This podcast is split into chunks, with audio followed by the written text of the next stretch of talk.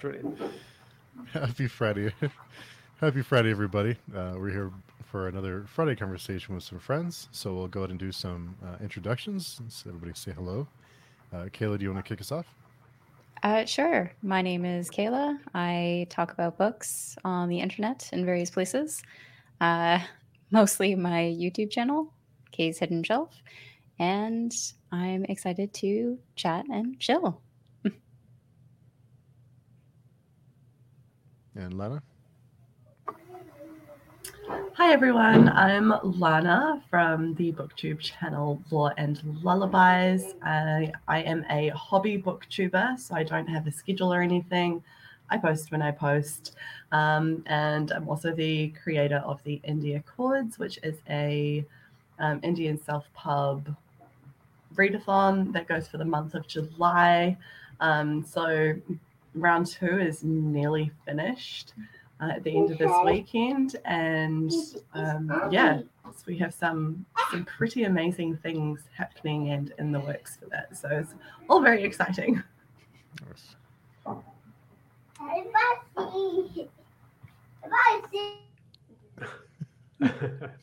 Children, hey. Um, well, hi, I'm Jose. I live in Spain. I'm very much like Lana. I just talk about books as and when I can. I try to make it once a week, but sometimes that's just not possible. And I mostly read uh, quite varied uh, range of range, uh, books and genres, but mostly I talk about fantasy. Uh, but I do read other stuff as well. And did you finish up your uh, Wheel of Time journey? Yes, that that was uh, very painfully and slowly finished earlier this year in in March. That chapter of my life is closed, never to be reviewed, revised, or gone through ever again. Was it that painful? uh, it, it's just it, it just yeah. Let's not go there. I've I've got a whole ranty video giving my reasons as to why I think the Wheel of Time sucks. So I'll be reading that next year. I've got high hopes now. yeah. Hey, hey, don't let me put anyone off. No, no. This was my experience. And maybe just one of those things where, you know, it's happened to me a couple of times. When people sell you a series, a movie, whatever it is, like so high, so much, or, you know, blah, blah, blah, blah. And then you read it and you watch it and you go, is this it? Is this like this, like a 100 million copies sold? and I do not understand at all why. I was very underwhelmed throughout. Oh, I'm sorry to hear that. It's the the trap of the hype train. Mm. I, I yeah, think there's, I, you know, I, made a video with listing all my criticisms of it, and even fans of the series would agree with me. So I guess it's one of those things where you acknowledge that something is not very good, but you still like it for whatever emotional reason, or, or you know, you can see the flaws, but you work past them because you really like whatever is happening. It just wasn't the case for me. Like I couldn't get past the flaws. I just it was too much to bear. Yeah, yeah, that happens. But you did read them back to back, right? I did one book a month. So it was a read along with Ian from the BNB Books channel. So we started in January of 2021. We were doing one book a month. I think we took a break of one month um, after book five or so before hitting the infamous slog, which is a real thing. Okay. There's, there's a section like in the middle there, there's about four books that you could easily not read and not lose any sense of what's happening in the story. Like honestly, just pure filler, right? Nothing happens, just people talking and not achieving anything. Um, so yeah, that was the um, my, my story. Yeah, so book a month, and that's as much as I could stomach. That's that's a long series to read a book a month. That's uh, it's quite a schedule. Yeah, for, I mean, any series really. Yeah, because like I was talking to Ian recently, and we were thinking, oh, what series are we gonna read together again next year? But the Wheel of Time put me off. I don't want to pick another super long series, you know. and then find uh, you know and i got to be better at saying look i don't like it it's not for me leave it but the completest in me the, the obsessive in me goes no i've started I got to finish it so now i'm really scared now if i pick um, malazan or if i pick uh, you know um, stormlight or something like that it's like oh you know they are really thick books and i don't have that much time to read so i don't want all my reading time to be taken up by something I don't quite enjoy. So I need to think about it. Yeah, that's understandable. There's a lot of time commitment in those big chunky series. Yeah. It's uh especially, you know, maybe go with some standalones for a little bit before you get into it. Like Malazan is it I mean, they're big books and it's a long series, so may not be the best option, right? Coming off of Wheel of Time. Well, and the thing is that I shot myself on the foot because I made this mock ranty video about the fake Malazan fans that don't read the Esslemont books; they only read the uh, Erikson books. And it's like, no, no, no, you got to do it properly. You got to read all of them in publication order, which makes the series like 20 something books. And now, if I said that, I kind of just go and read just the core Erikson books, right? So maybe I have to stay well clear of Malazan. I don't know. I think that's a safe bet because otherwise you'll just be like, hey, remember that time when you did that video? That's right. That's right. Put myself in a corner. Uh, you, you've done it now. What's the what's the longest series you guys have read? Was Uh, probably quartets. But I'm also trying to continue series. So the series, say it's like a trilogy, and then it continues on with a next generation or something like that. Those are my next ones to start. So I'm like like you, it's a time commitment and it's intimidating to start big series. So probably quartet for me.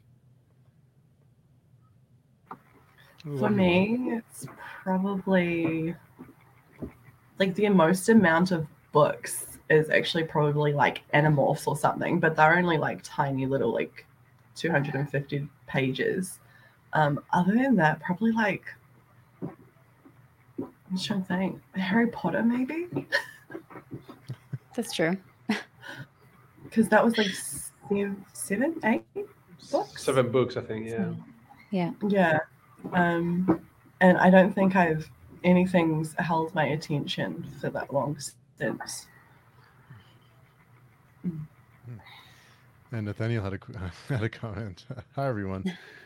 Time to see if Kay is more children's tea. I doubt it. I don't know. I think Kay has me beat there.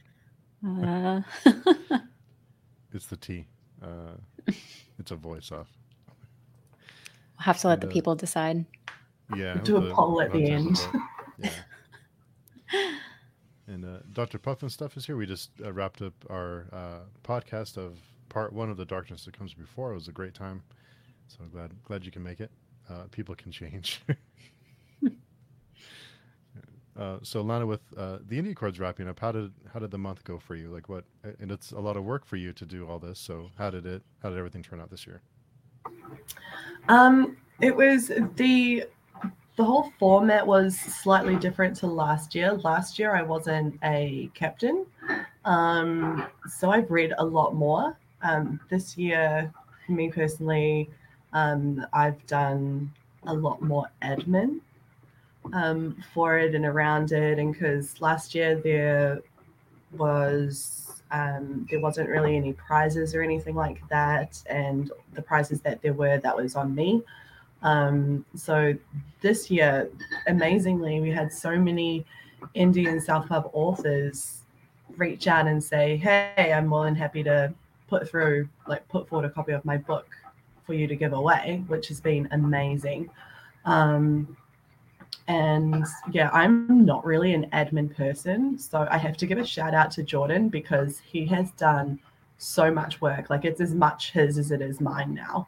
Um, but yeah, it's it's been really fun this year. I think it's got a lot more traction than it did last year, um, and thanks to like Chiago Abdallah and um, Troy Knowlton and their Smack Talk. They've just made it like this massive thing that I never thought that it would be.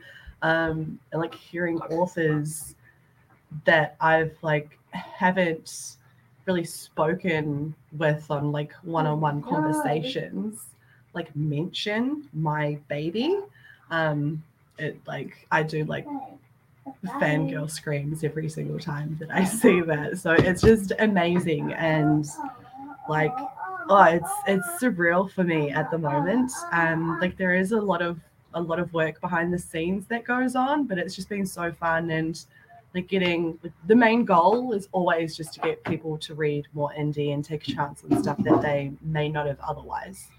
Um, and like my goal before i started or before i announce it every time is if one person picks up an indie that has never read an indie before then like mission accomplished so um, we've had a few of those and some like um, genre crossing as well this year. So it's just been absolutely amazing. And the teams and the captains and just everyone has got really into it and really behind it and has been super supportive. So, um, yeah. So, with the help of um, a couple of people in the community, Kayla included, we have some big plans for um, the Indie Accords moving forward. Very excited. Watch the space. I know we all appreciate all the work you put into it. It's uh, it's great to have more people pick up indie and softball books. Yeah. And Of uh, course. that I re- really liked Wheel of Time. Not a top ten, but I still enjoyed it. I'm sorry. Go ahead. um, the, the, the thing, because I've picked up a couple of indie books this year, and the, the one thing I just couldn't get past, one of them in particular, I don't know, but like the the editing was so bad, and, and the amount of spelling mistakes, the, the amount of, you know, uh, really like, uh, yeah, spelling the, the some of the grammar was wrong, and it really does detract and put, puts me off from picking indie books because obviously the quality of production isn't there. I don't necessarily need the book to be super neat or have the best design covers or anything like that, but the actual text it needs something more than just someone putting it through uh, spell check on Word and, and saying, you know, it, it's ready to to go out there. Obviously, I'm not saying that's what happens across the board, but I've seen it happen, and it just, you know, why would I pick an indie book when I can get something more or less same price from established author from, you know, something I really want to read that is going to be a more enjoyable experience uh, than an indie book. I I'm I want to challenge that. I'd say that's that's uh, like a book by book basis because there are so many indies that are top tier. Like if you like fantasy, I would highly recommend Ryan Cahill's series. Um, it is one, it's beautiful. Two, the story is amazing, and three, that like I I couldn't fault it. It was, it's like one of my top series ever. Um, and like the the work that's gone into it is like top tier. Like I've I've read traditionally published books that weren't as clean and crisp as that one. That's like just the first one that pops to my head. Yeah, I think um, I think self-pub has come a long way, and I think there are a couple out there that are, um, you know, not as well put together. But I think the m- majority of them now are pretty pretty solid.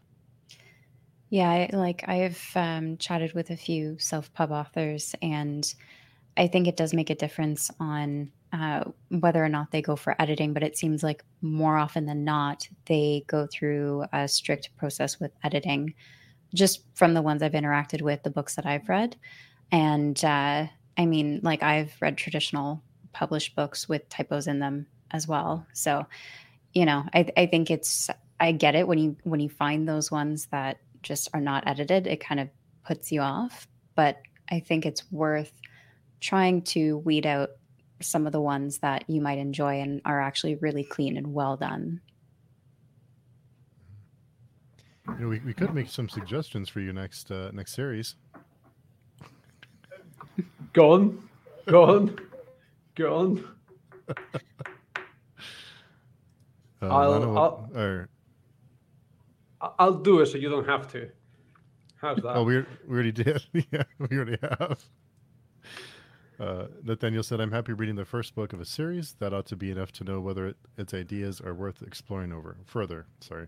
Otherwise, it, being a completionist is a trap. yeah, it's a curse. Yeah.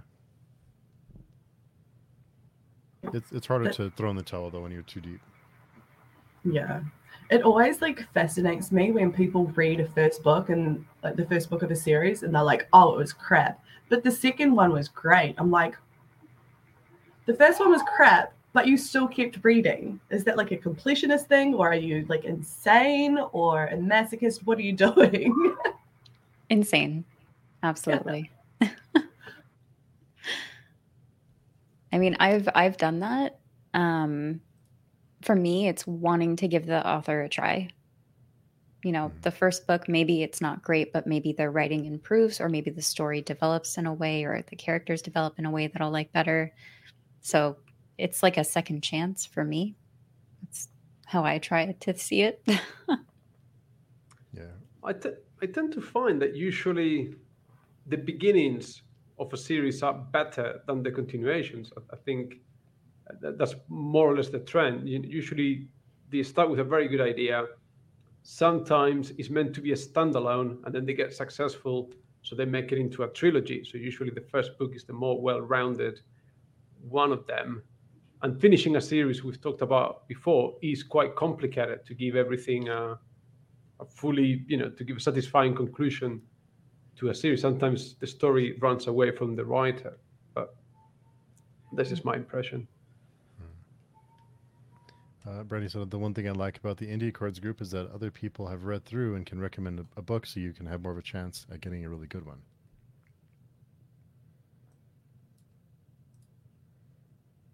Uh, Bound, Bound and Broke, uh, Brown, Bound and the Broken is so freaking good. There's some recommendations for you. uh, Hannah Blackwell's here, and Ash and Sand, of course, one of my favorites. It's dark, but it's great. Uh, Jose, what uh, what indie books did you read? Well, one was um, a Spanish horror writer, so there's no point talking about him. But I met the guy at a con. We got talking. He sold me the book, signed it. It was all you know great, and then it just wasn't that good. But you know, I do admire people because I've written a few books, but I've hmm. never really taken that final step to start peddling it out there, putting myself out there, and doing it. So I've got you know I know what it takes to write a book. I used to pay someone to go through the editing process and try to do the best thing I could, but I could never commit to that final step. So I got, you know, the utmost respect for people that do that. I think last year my wife bought, and by accident we got two copies of it. I think it's independently published. I don't know. It's called The Slob. It's this extreme horror, gory thing. It's 150 pages, and I could not finish it it was so stomach churning that it, it's it's it's so disgustingly graphic and like I had to. I, it was a DNF. It was my first DNF in decades. You know, Hmm. it was horrendous, and now I've got two copies sitting there on the shelf. I'm I'm happy to to ship overseas. I don't mind transatlantic. If anyone wants a copy of the slob, uh, check out the review on my channel. It is awful, awful, awful. That's my selling point to you. If you're into that kind of stuff, go for it. You had me at uh, you don't know to look. Are you checking it now? you had to be Yeah. an extreme horror, yeah. Oh God! Uh, it's, look, but you know, you, you try, you try, and you go, ah, not for me, or hey, I found this new thing. That's really cool. I don't know. what horror, what kind of horror like subgenre are you into? Um, very sort of traditional, you know, big big fan of Lovecraft and everything around all the authors around what he did. Um, I, I, I like you know the, your traditional ghost tales and, and the sort of more uh, you know the romantic uh, 19th century writers and so on. Although I picked up a couple of Ramsey Campbell short stories and things like that. I think for me, horror works in a short story format. It doesn't work over a protracted 400 page book. So it was another one of my cheeky videos. That's why I don't think Stephen King is a horror writer. You know, the only book that worked for me is his short story collection, The Skeleton Crew, um, and Pet Sematary. Sorry, those are the only two books worth reading of Stephen King. You're a tough. You're a tough man to please. just this, but I gotta like if I'm doing this for a hobby, if I'm just trying to have conversations with people, I've got to say what I think. And there's been some Stephen King books because I used to read a lot when I was at university because I had the long commutes back to the airport and then you know take the plane and stuff like that. So they were the easy ones to grab at the coach station or the airport. And I've read some Stephen King books, and you go, "What is this? What is actually the girl who loved Tom Gordon? What, what's that all about?" And um, things like Firestarter, things like The Dark Half. It is not horror. Call it paranormal, urban, whatever, something else. But you know, what horror books has he actually written? Gone. I'll put the question out to you. It maybe. Yeah, I was just about to say, is it it not horror? A thousand pages. It, it, over a thousand pages. Really? That's horror. Really? you read it for a thousand pages and you were scared, uncomfortable throughout, right? No, I haven't. I haven't finished it yet. I've been working on it slowly over the years. the truth always comes out. Yeah. So I, uh, sorry, I actually don't read horror. I've tried um, one or two, but I'm too much of a chicken to sit through horror. Um, so I will say I've been wanting to try Stephen King, and the only mm. book I have by him is Skeleton Crew. So I'm happy that that at least worked for you. uh, but yeah, who knows when I'll get to it because I'm just like I have to be in daylight in the company of other people to not be scared. that that'll make you uncomfortable. There's a couple of stories there that you go, how how does anyone even think about about this? That that's a good one. And the good thing about short stories is, you know, you you pick them up, you drop them, you can go in and out between other books, and that's the good thing about it. Mm-hmm. Little palate cleansers, yeah. Yeah, I think they're great for um, for reading for reading slumps. When you're in a slump, it's their short stories are great for that too. I think. Yeah, and, I uh, picked uh, up the the full Conan stories for like 99 cents on the Kindle, and between books, I would just read one of them, and it takes about, according to the Kindle, it takes me like 40 minutes to read one of the short stories, and they're quite cool. It sort of empties your brain in one afternoon or two afternoons, and then you're ready to pick up the next book. And, and so far, it's working quite well for me. Hmm. And uh, Chadia jumped in at the right time. She's also reading, uh, also reading horror at the moment. Let us know what you're reading, uh, what book you're reading. Kay's looking for suggestions. yes. Uh, Chris says, I don't get scared very much by books, but The Shining is pretty grim throughout. I'd say horror is a bit more than just being scary, though. It's, yeah. It's, it's tough to maintain that level of uh, fright and terror throughout uh, its whole story. So then you just kind of become numb to it and doesn't, it's not as effective as if it's constant.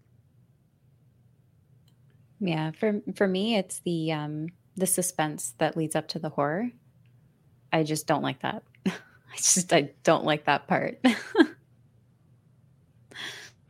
Whereas I really enjoy the the uncomfortable ending. The you know, and Lovecraft does that a lot, where the story just wraps up in an ellipsis that goes into oh my god, and it just leaves it in your head to figure out the next bit. And for me, that's like really, it's a really cool experience when you're reading in bed at night. You're on your own with the light on, and, and then you have this sort of slight twist at the end, and it's like, oh, Now I gotta turn the light off. That's a big nope. Nope for me. Turning that light off. Kayla, are, are you a fan of horror movies or just not horror books? Uh no, I don't do horror movies either. I just it all of it I've tried them and I'm just too much of a chicken. I'm the person hiding behind the sofa, like plugging my ears and hiding and not watching it while my friends are watching it.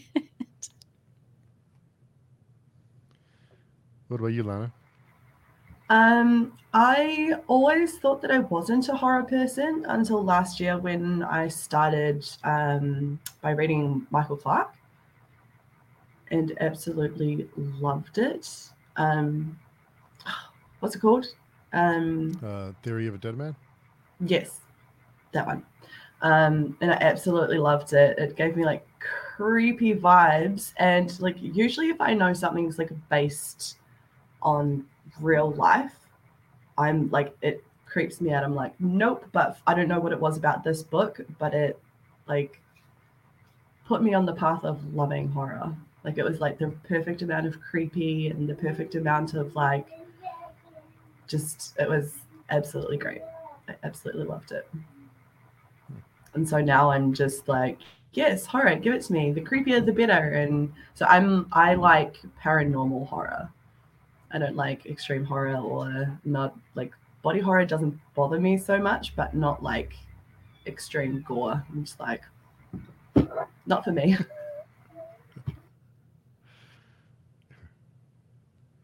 Yeah, I just found it like for me it was a shock with the slob because I've watched like all the Saw movies, which is you know sort of fairly sort of splatter, quite extreme body horror. The Human Centipede, which is something I haven't forgiven my wife for making me watch years ago.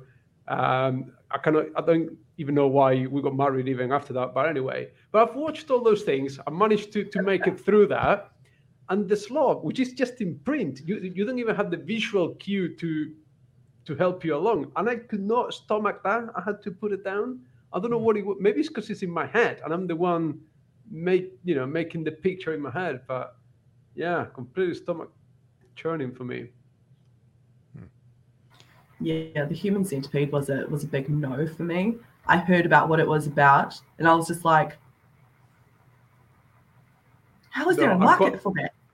I, quite, I I- I just feel a bit like I mentioned there, and I just saw all your faces, everyone going, oh, and it's like, oh my god, okay, I just got into somewhere I shouldn't have gone. I do apologize. Yeah, it was, it was that movie that, that that movie sent me over the that that movie made me realize just some things you just you just shouldn't see. There's just some things just shouldn't see, and that was one of them. Just and it's not it's not even that graphic it's, it's not even that but, but i think the concept of it is really and and that yeah then no interest at all on the second or the third part. To uh, kind of go back to something you said where you know the the authors will go into a certain level of detail and then your imagination can just take take that and just run off right? That's kind of the reason i like fantasy is because i can do the opposite.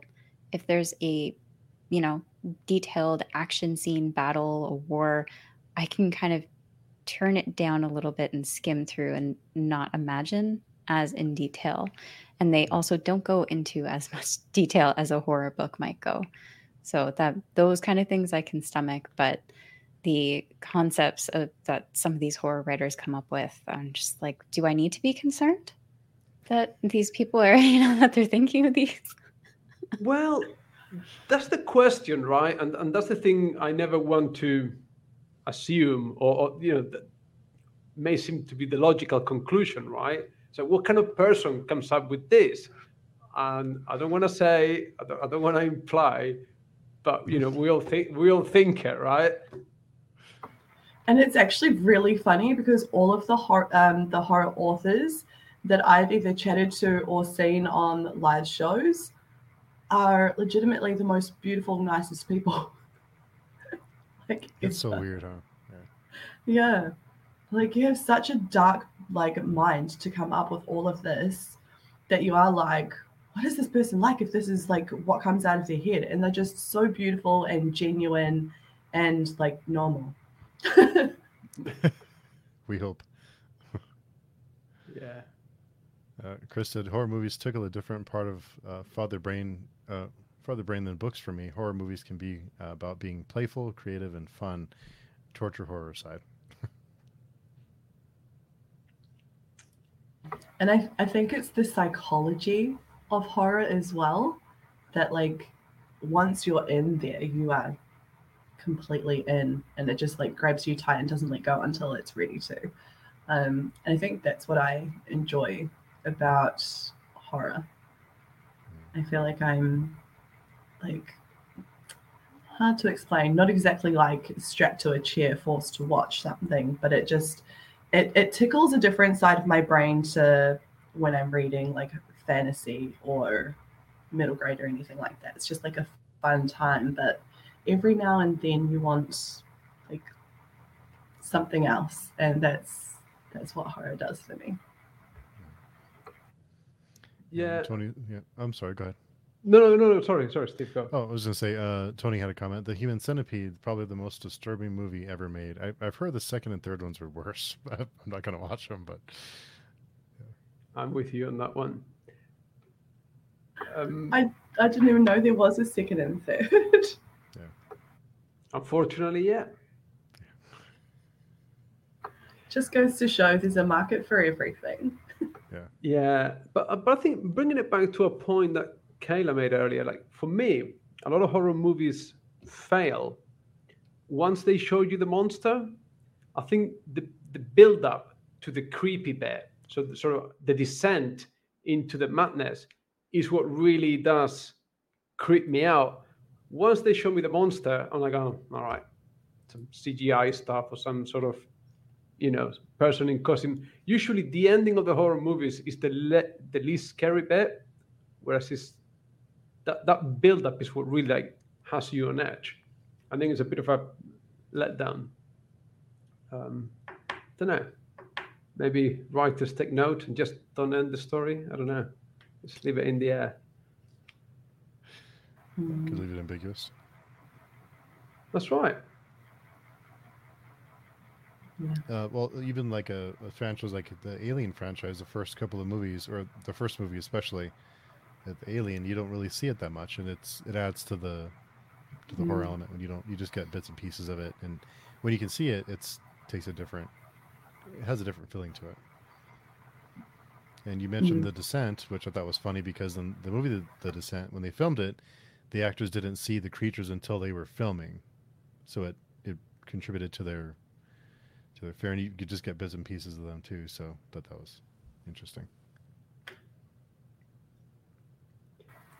Yeah, I think there's like a very fine line because I'm the same. Like it's hard to be afraid of something that's known, but if it's like you you are just getting glimpses and bits of pieces, bits and pieces of it, your your imagination just runs wild and adds to That- the suspense and horror.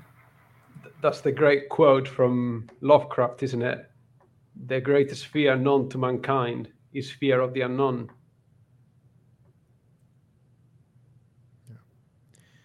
Dr. Puff and stuff. I don't read much horror, but I remember having the Telltale Heart nightmares as a kid after I read Poe.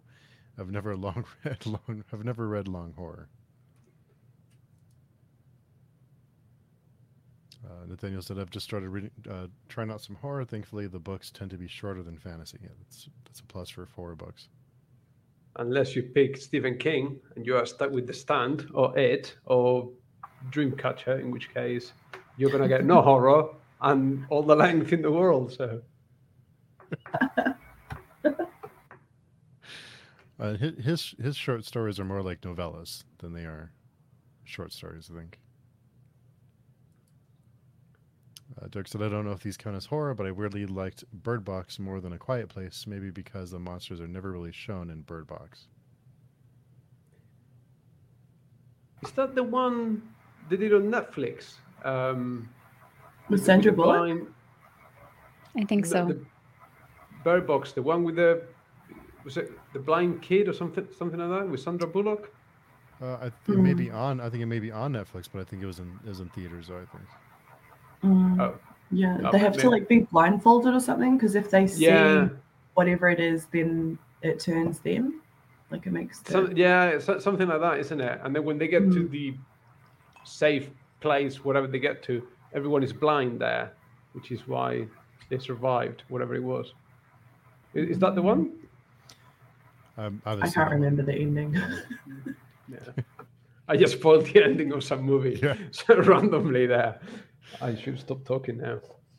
Uh, uh, Dr. Puff and stuff has an interesting comment. What about horror stories that aren't so monster driven, such as Hereditary or Midsommar?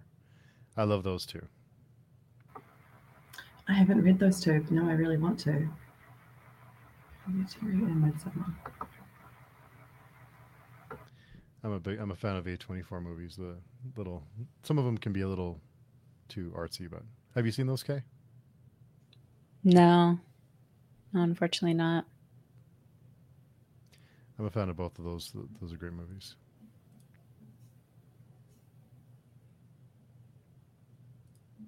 Uh, Drew said, uh, "Hello, everyone. Can't stay, but wanted to pop in and say hi. Red Country update for Steve. Only about halfway through, but so far enjoying significantly more than BCS or BSC and the Heroes." he doesn't agree. I I uh I enjoyed the I enjoyed the standalones more as we went, and it was the opposite. So the first lot standalones for anyone who's wondering. Speaking of, I've just picked up randomly book two and three of The Age of Madness because I got them signed. I got signed copies um, in the UK. So when I go to London uh, in a couple of weeks' time, I'll pick them up.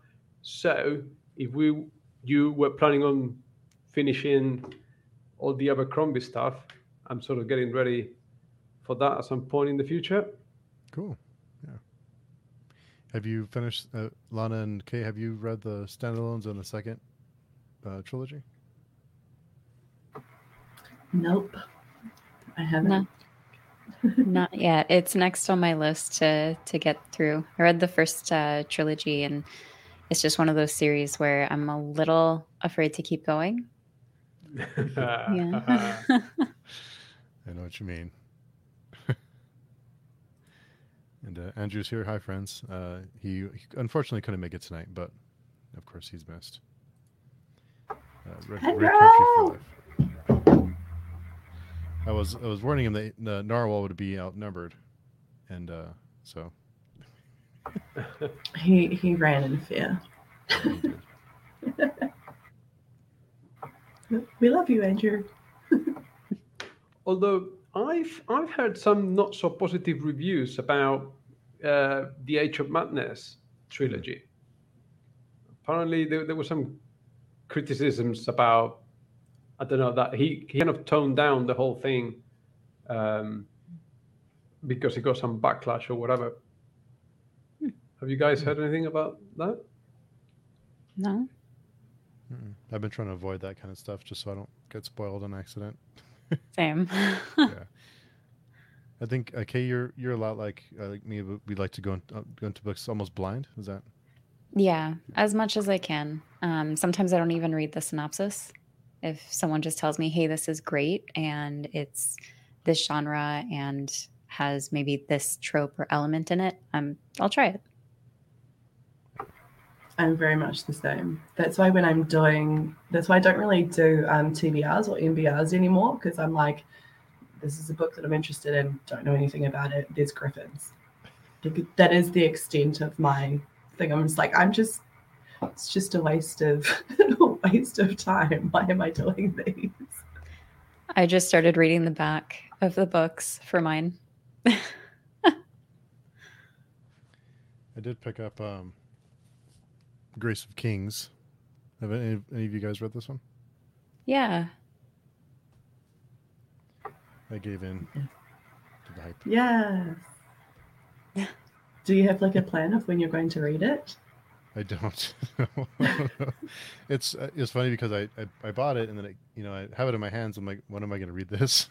then because we're reading uh, all the all the Baker books and then we're reading uh, Empire of Dust. Having that uh, that discussion. We're doing Age of Madness hopefully soon. Um, we're doing The Expanse. So it's like I'll read it sometime. Wow.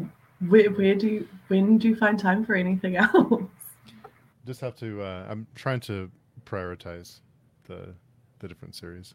Thankfully, the Expanse books are very easy to read. They you just fly through them, so it's a, it's helping out. Yeah. How how long is a TBR before it stops being a TBR and, and just madness, right? Because I mean, the lovely Jolien who isn't here, I've already told her, you know, like that she doesn't have a TBR. She's got a whole bookshop there waiting to, to be. So I don't know. As soon as I got more than three books on my shelf to be read, I start getting nervous and anxious. So I don't know. Is it just me? Yeah. Oh, I so. lost that feeling long ago. Yeah. Yeah, at this point for me, I just I do MBRs or might be read for like a specific time frame. So like I might read any of these books within this month and then anything else is considered my ever growing TBR which I will get to at some point. And it's just there and it's how I keep track of the books that I want to read basically. Hmm. Yeah, Andrew sounds like Andrew's in for Age of Madness. And Andrew read. Uh, I'm sorry. Uh, Andrew read uh, 300. He has 300 unread books on his shelves. Well, but that's a That's library, just on isn't his it? shelves. Just on his shelves. Not a thousand books. TikTok told told me that at a thousand books, it becomes like on your shelves, that becomes a library.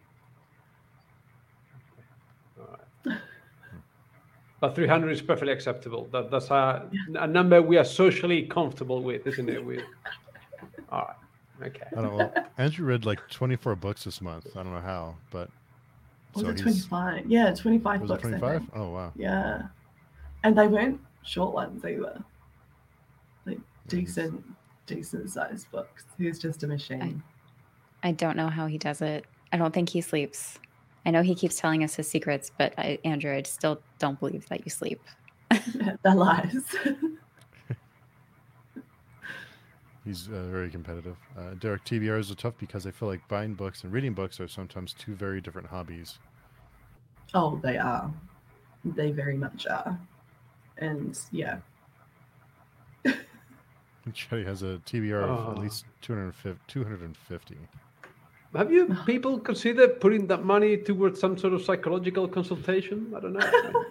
That's that's what the books are for. exactly. Down the line. well, to, to, to, to decorate your your your room. Oh, Yeah. They keep Yeah, me warm God. at night. oh God, Uh, Okay. Andrew actually had 26 this month. Jesus.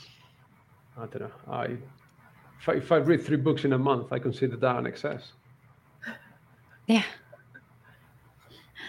How far out do, do all of you plan? Uh, or at least, I know maybe not a TBR, but just have like a general idea of what where you want to what you want to be reading. How far out do you do you plan for that? Um, reading or review requests aside, uh, usually like a month ahead. Anything after that, I try and leave open because I I like to mood read, and I'm like a magpie with books. So I see a book, I'm like, oh, that looks nice. I'm gonna read that. I've got like 400 on my list on Goodreads, but whatever. Yeah, I think the only ones that I plan in advance are buddy reads.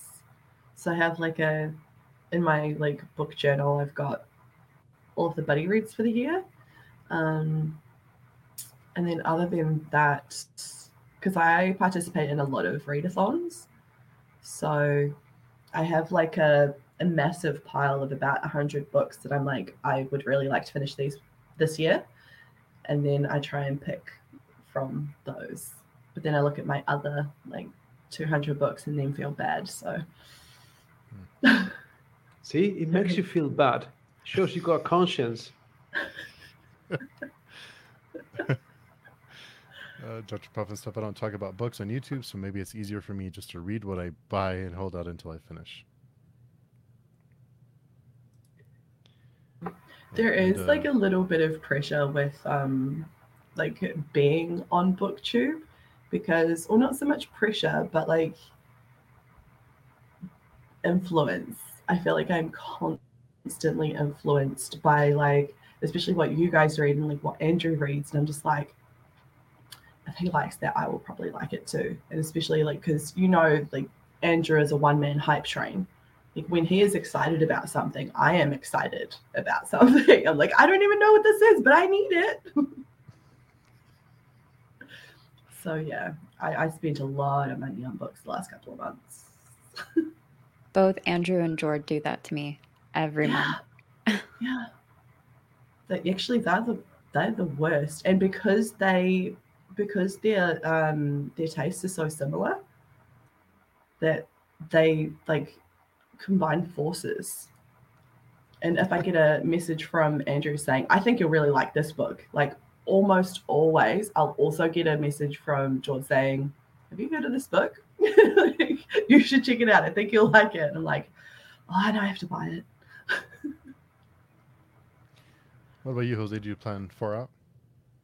Um, not not really. Never never really have, and it's only become a thing since I started talking about books on YouTube. So you know, usually I just read what I read. Um, this year I was trying. I- planned a bit more because I really wanted to finish Wheel of Time.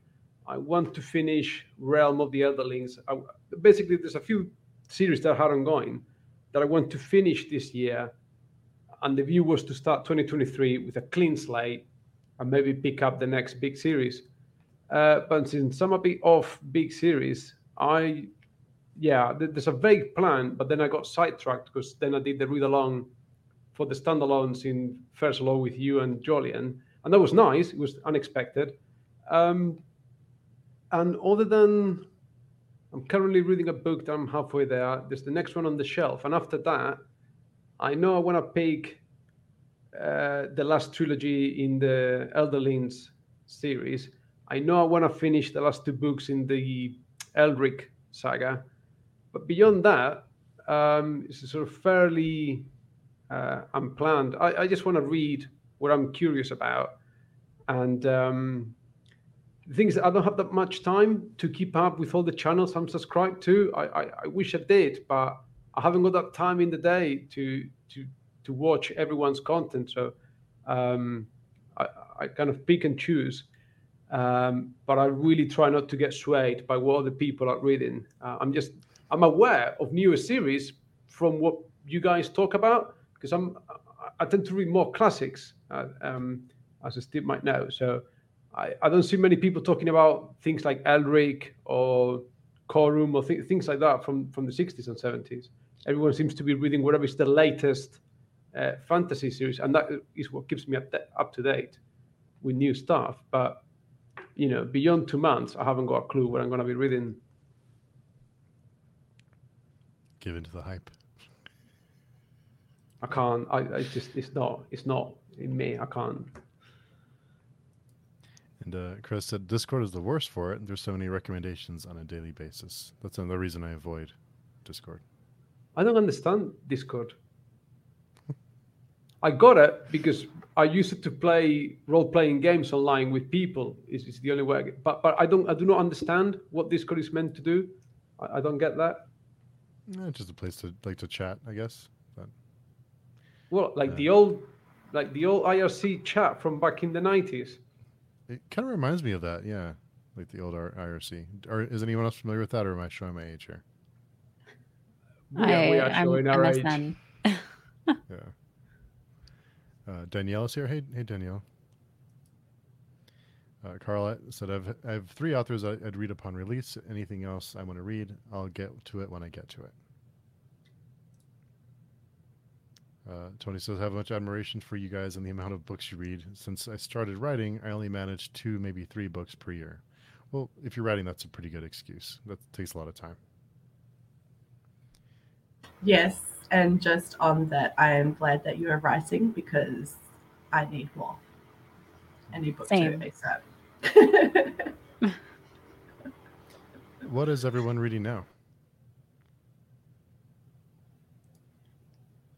Uh, well, I am. What am I reading? Uh, Army of the Curse by Krim Solomon. It's an indie author. Trying to fit it in before August so that it counts for the the Indie Accords Readathon. and um, Red Mars by Kim Stanley. Kim Bradley Stanley, I think is his name. A uh, sci-fi. Um, I'm currently reading um, Legacy of the Brightwash by Krystle Matar, and which is a um, she dubs it a grim dark romance, which I think should 100% be a subgenre. oh, grim dark is like two of my favorite things mixed together. Um, and it's amazing. And I'm also reading Dark Fae, which TikTok made me do it, and also another book club that I'm a part of. It's um, part of the Zodiac Academy. Um, it's like a, I think it's a it's a romance, but I don't know if it's dark romance or what it is. But there's a lot of hype on it on BookTok, hmm. which I'm not on. I just watch and fall into a hole and stay there for hours. What about you, Jose? What are you uh, what are you reading now? I'm halfway through the Conan uh, stories, uh, and also at the moment I'm halfway through. It's a Spanish author. It's been translated into English and other stuff, but it's a book about um, the medieval historical hero El Cid. Uh, so it's about during Spain when it was all broken into Christian and Muslim kingdoms, and they used to fight each other and you know ally ally with each other against everyone else and that kind of period of time.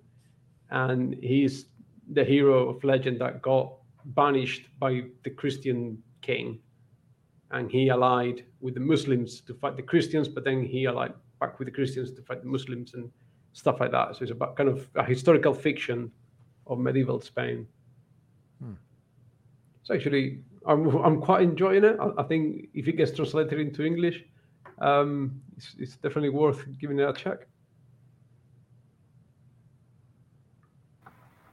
I've actually recently read like a couple of um, historical fiction, um, and because I didn't think that that was really my thing, but after reading, um, oh my gosh, Kayla, what's Tony's book called? Uh, in, Shadows in, of Ruin. In the Shadows of Ruin, yeah. Yeah, after reading that, um, I read another one as well. Um, I think it was um, Conn Ingl- Ingledon, um, the Wolf of the Plains, about. Um, oh my goodness, why is it leaving me? Um, the Khan, what's his Genghis Khan? Like I've read that. Um, I and it, pretty much now I'm just like, okay, I think I need more um, historical fiction. So if that is ever um, translated into English, can you please let me know because that sounds like right up my alley. All right. So if you're into historical fiction, have you have you read any Tim Powers? Because what, what he does is, I mean, for me it's a bit hit and miss, but he would take a historical event and then build a paranormal fiction around it. So, and then what he does, he self imposes rules. So he's not allowed to change any historical facts. So he cannot change where people were on a specific date. He cannot alter any historical facts. But, like, um, I think Declare is a good one. It's around uh, World War II, and Kim Philby, the British intelligence uh, officer that defected to the Soviets. So he builds a, around that historical event, he builds a paranormal fiction around it, and and about the the search for the for, I, th- I think it's Noah's Ark and stuff like that. So he, you know, he's quite a an interesting notion. What's that one called? Uh, that's called Declare, Declare by Tim Powers and he also did. Uh, uh, oh, come on! Pirates of the Caribbean is based on one of his one of his books. On Stranger um, Tides. On the Stranger Tides. That's right. Mm. That's right.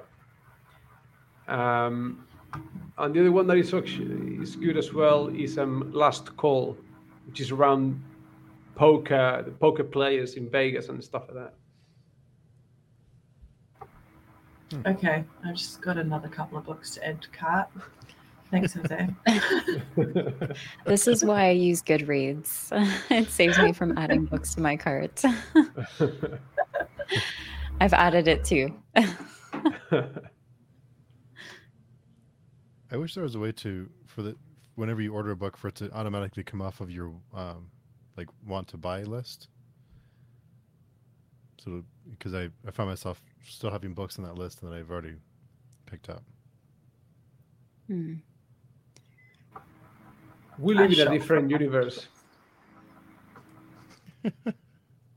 How's uh how's the shipping there? Is it is it pretty expensive to have things shipped? Yes, although mostly I I buy stuff through because ninety percent, ninety five percent of what I read is in English. But now, after Brexit, Amazon Spain has started to sell books in English, so they're not actually being shipped from the UK. I don't know how they're getting them, um, and they're still reasonably priced. But books are cheaper in the UK than in Spain. So when I go in a couple of weeks' time, I'll probably be getting a few uh, in London. Um, but yeah, and then obviously with the Kindle, it doesn't really matter. You can buy in any language, but I, I prefer, I way prefer the physical than than digital. A bit like you, Steve. I saw that video actually. Yeah. It's just that some books you cannot get here. Uh, so some books in English you, you cannot get. So that's why I ended up getting the Kindle because some of the more obscure fantasy Dragonlance stuff from the 80s is just out of print. So no chance that it ever made it here. uh, is it pretty expensive for you too, Kayla or uh, Lana? The shipping. Are you muted? Not so much the shipping, because I buy like I hate to say it, but I buy a lot of books from um, Amazon because I buy I read indie. Um, so usually that's like the shipping's free, but the actual books themselves, considering they are only printed like two states down,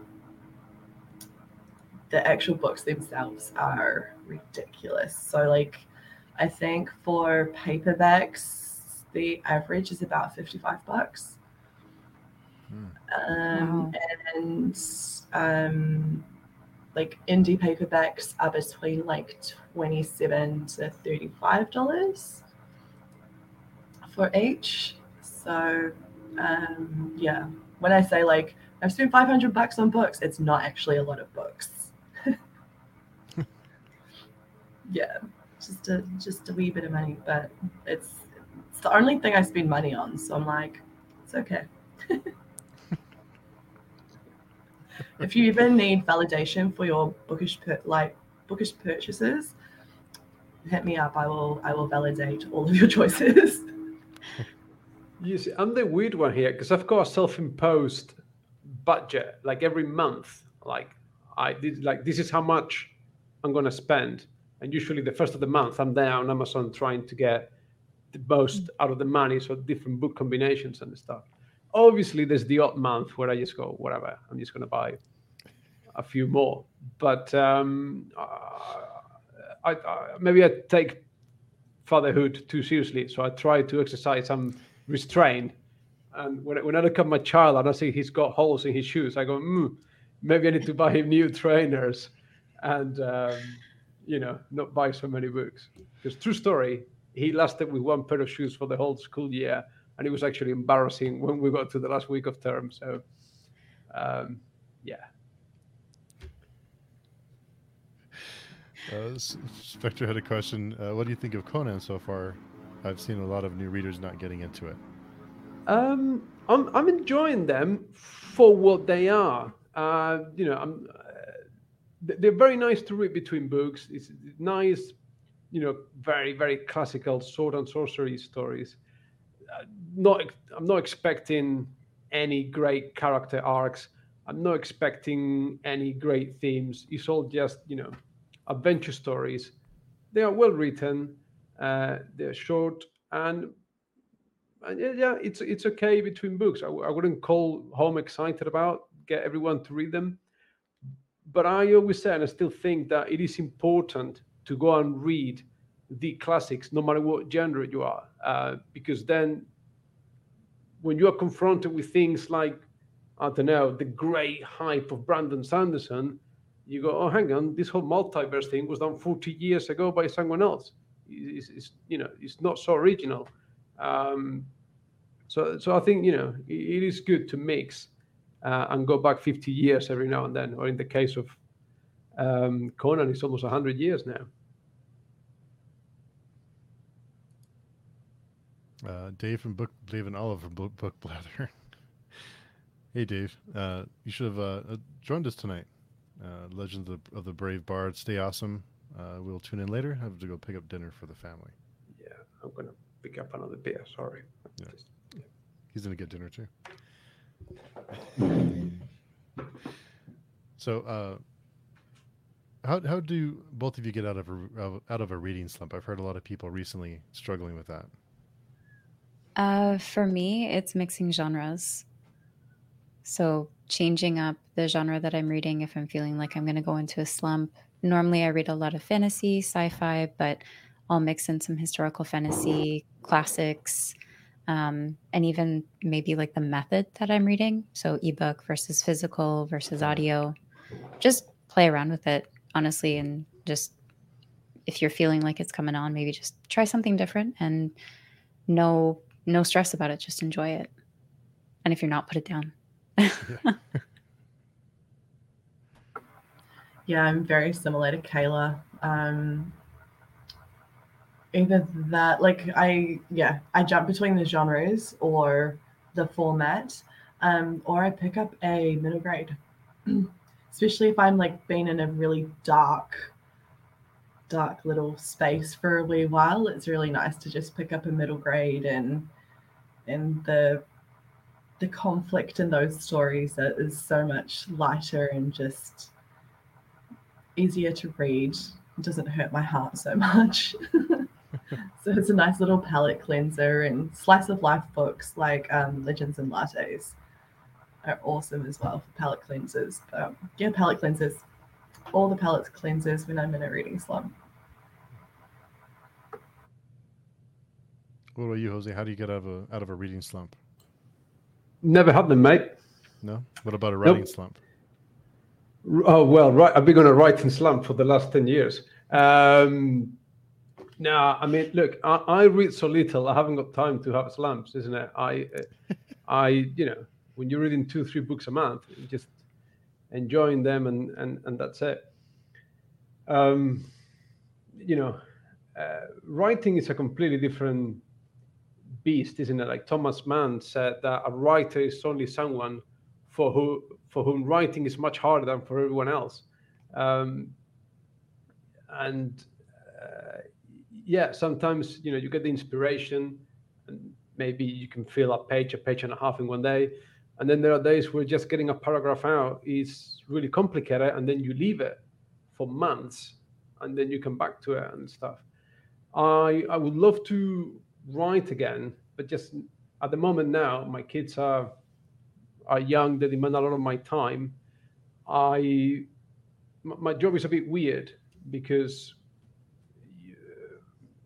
I don't get home until six in the afternoon. I leave at eight in the morning because uh, I, I, work in a British school, even though I'm in Spain. So the whole timetable is different. My day is longer than for everyone else.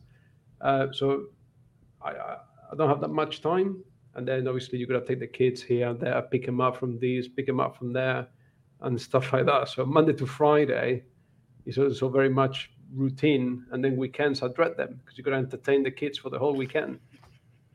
And I'm sort of tentatively looking forward when they are a little bit older and a bit more independent. But at four and seven, you know, hands full.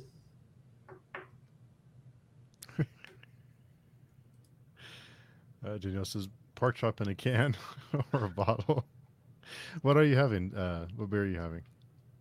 Um, it's a it's a it's an IPA from a brewery called uh, Troll Brew. So so in keeping with the fantasy theme. Nice. Um, isn't it? I, I, thought I'll leave the heavy stuff for some other night.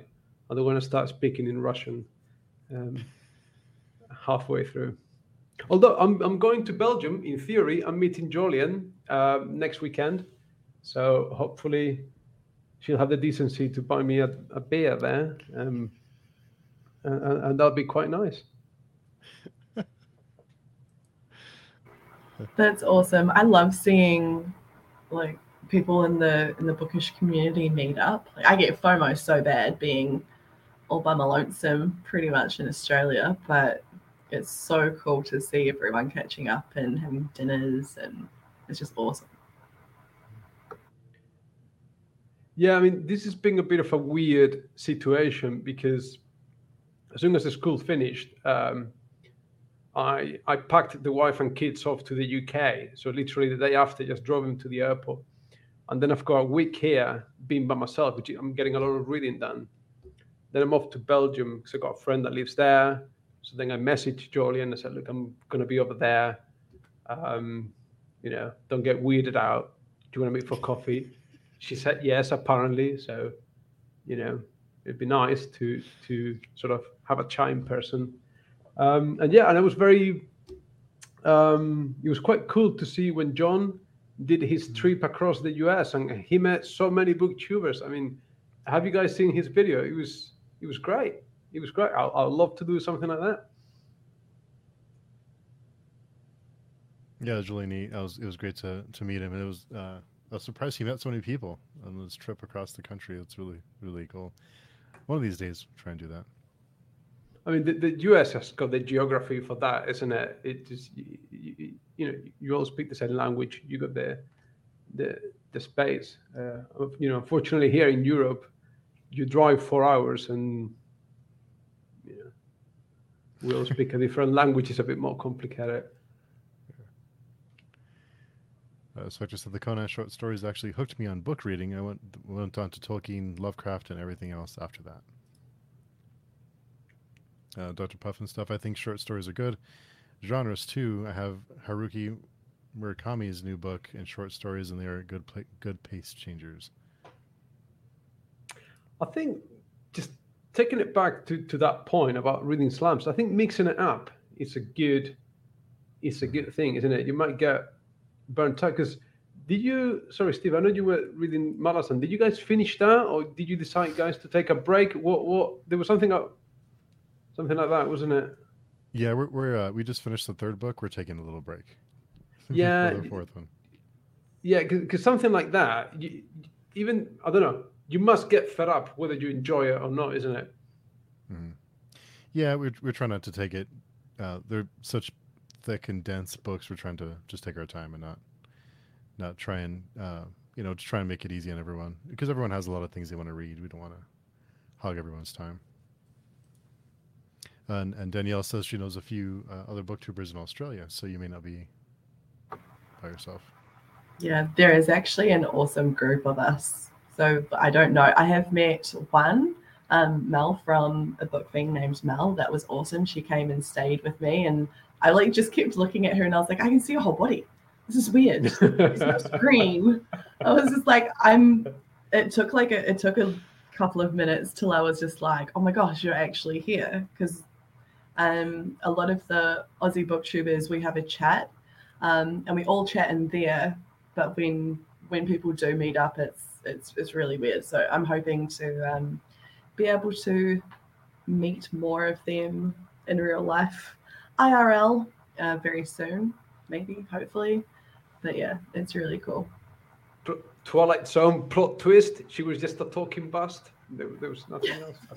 I can see a whole body but yeah, so I think um, I'm when when's my next trip? Um, depending on a couple of things, I'll either be going to Tasmania, um, and there I'll see Mel and would hope to catch up with um, like Meredith, who's another Aussie booktuber. Sorry, my daughter's trying to get in the room. Um, hey, there you go, success. Um, yeah, there there are a few booktubers here, and I would love to, but it's just so expensive to get anywhere in Australia, and it's so spread out. Like, um, I have a couple of friends in WA, but to get to WA, it's it's a lot easier to get to New Zealand, and a lot cheaper to get to New Zealand than it is to get to the, the to the west coast. Yeah. And uh, Shadia says we all speak English too, Jose.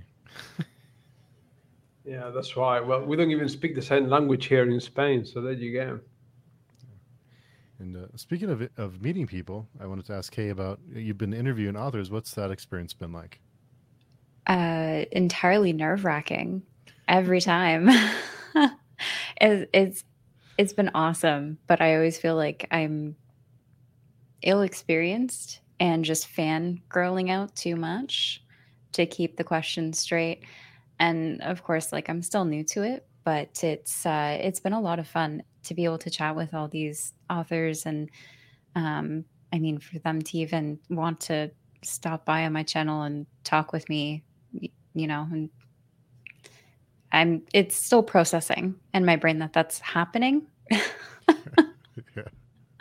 But it's a lot of fun to be able to ask questions about the books that you've read and see what the answers are, you know, like in a specific scene, the, you know, what their writing experience was like, getting to learn more about it. I feel like just it just gives a different experience to, you know, actually reading the book. You get to know more about the person who wrote it, which is really fun. Mm-hmm. How do you prepare for those? Do you uh, have a list of questions before, or how do you how do you put your process? Uh, yeah, so I have a list of questions that I write out beforehand, and um, I try to get as many as I can in while trying to keep a just a natural flow of conversation going. So it's it's a little tricky um, learning to navigate it, but uh, I don't want to take away from a natural conversation, but I still want to make sure those questions get asked. yeah, it is. It, it can be tricky. Yeah. You do it so well like both of you, like your conversations, as soon as that notification pops up, I'm like, notify me when it's happening because you guys ask all of the questions that I have.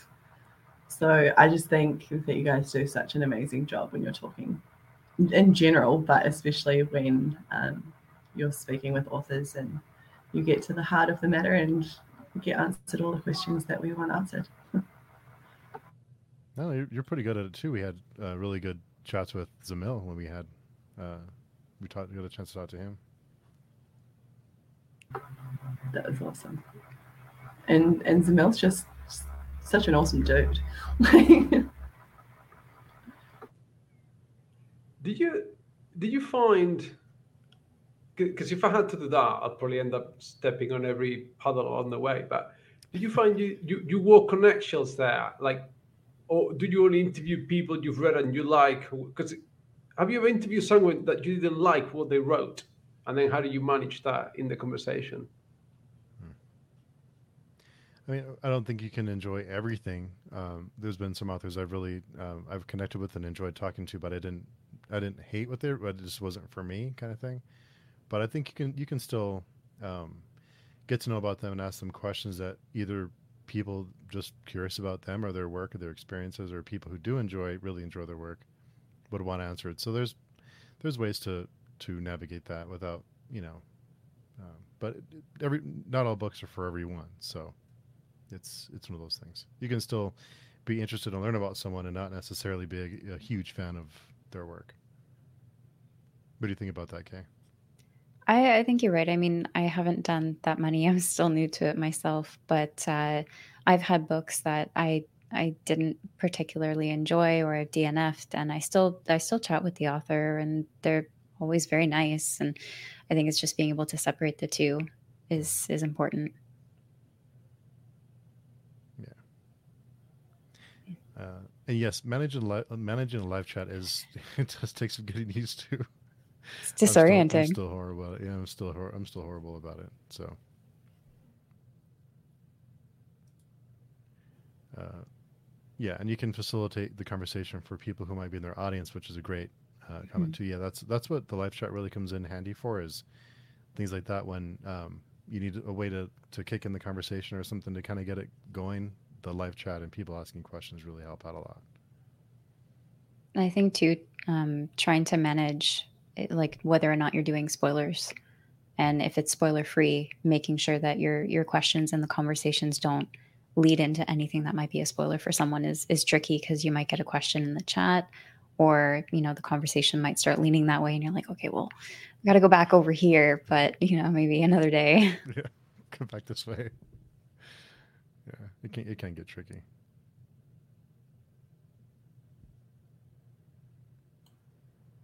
um did you did you guys i mean i know steve you went to that horror convention um, a few months back. But um, when I was still living in London, um, I used to go a lot to all the all the, as many comic cons as I could, and I I don't, I don't think there is much of that for for writers. I mean, one year, uh, one of the London Comic Cons, they had like a mix of things, and they brought Scott Lynch and they brought Brian McClellan, and they brought a few other authors, but th- there was barely anyone waiting to to talk to them and stuff.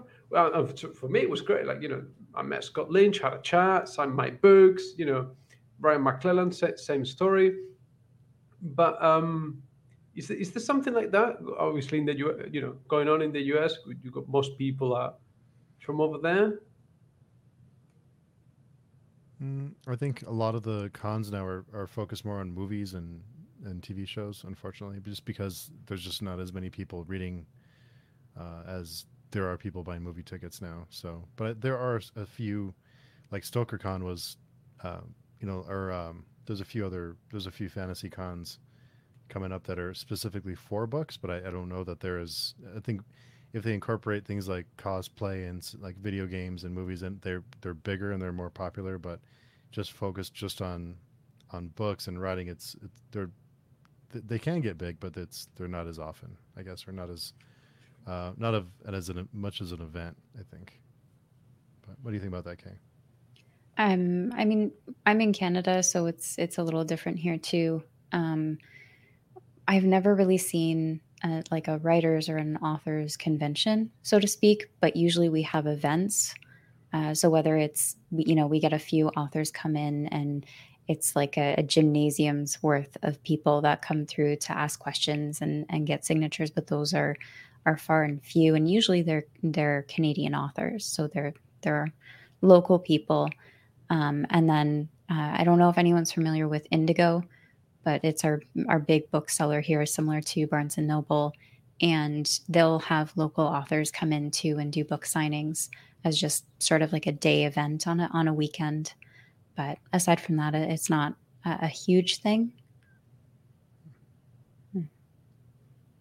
There's so uh, many Canadian authors now, though. yeah.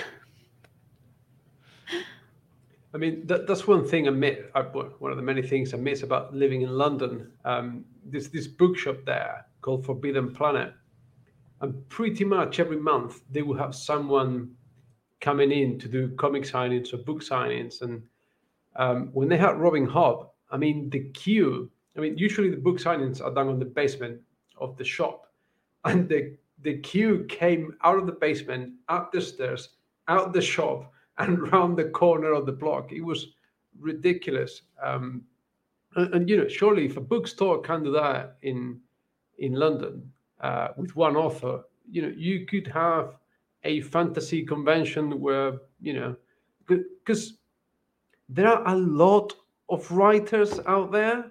There's there's a lot of people writing fantasy. More than we can actually keep. You know, you, you read a book a lot quicker than you write it, and you and you'll never catch up. That, which is what I find mind-boggling that people don't read a lot these days, but there seem to be a lot of authors out there.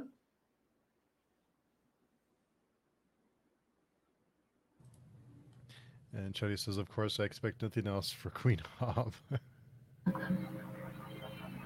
it's only natural. I, I think it's Mm, kind of along the lines of what you said, though. If you're not really in the book world, right, there's not many people are going to think to put these events together. So, in that case with Robin Hobb, it, it was a bookshop. and then, you know, if those bookshops aren't willing to put those events together, do the coordination with the authors, in some cases, get them flown out for these events, it's it's tricky. And if you're just a small business, that's that could be quite intimidating.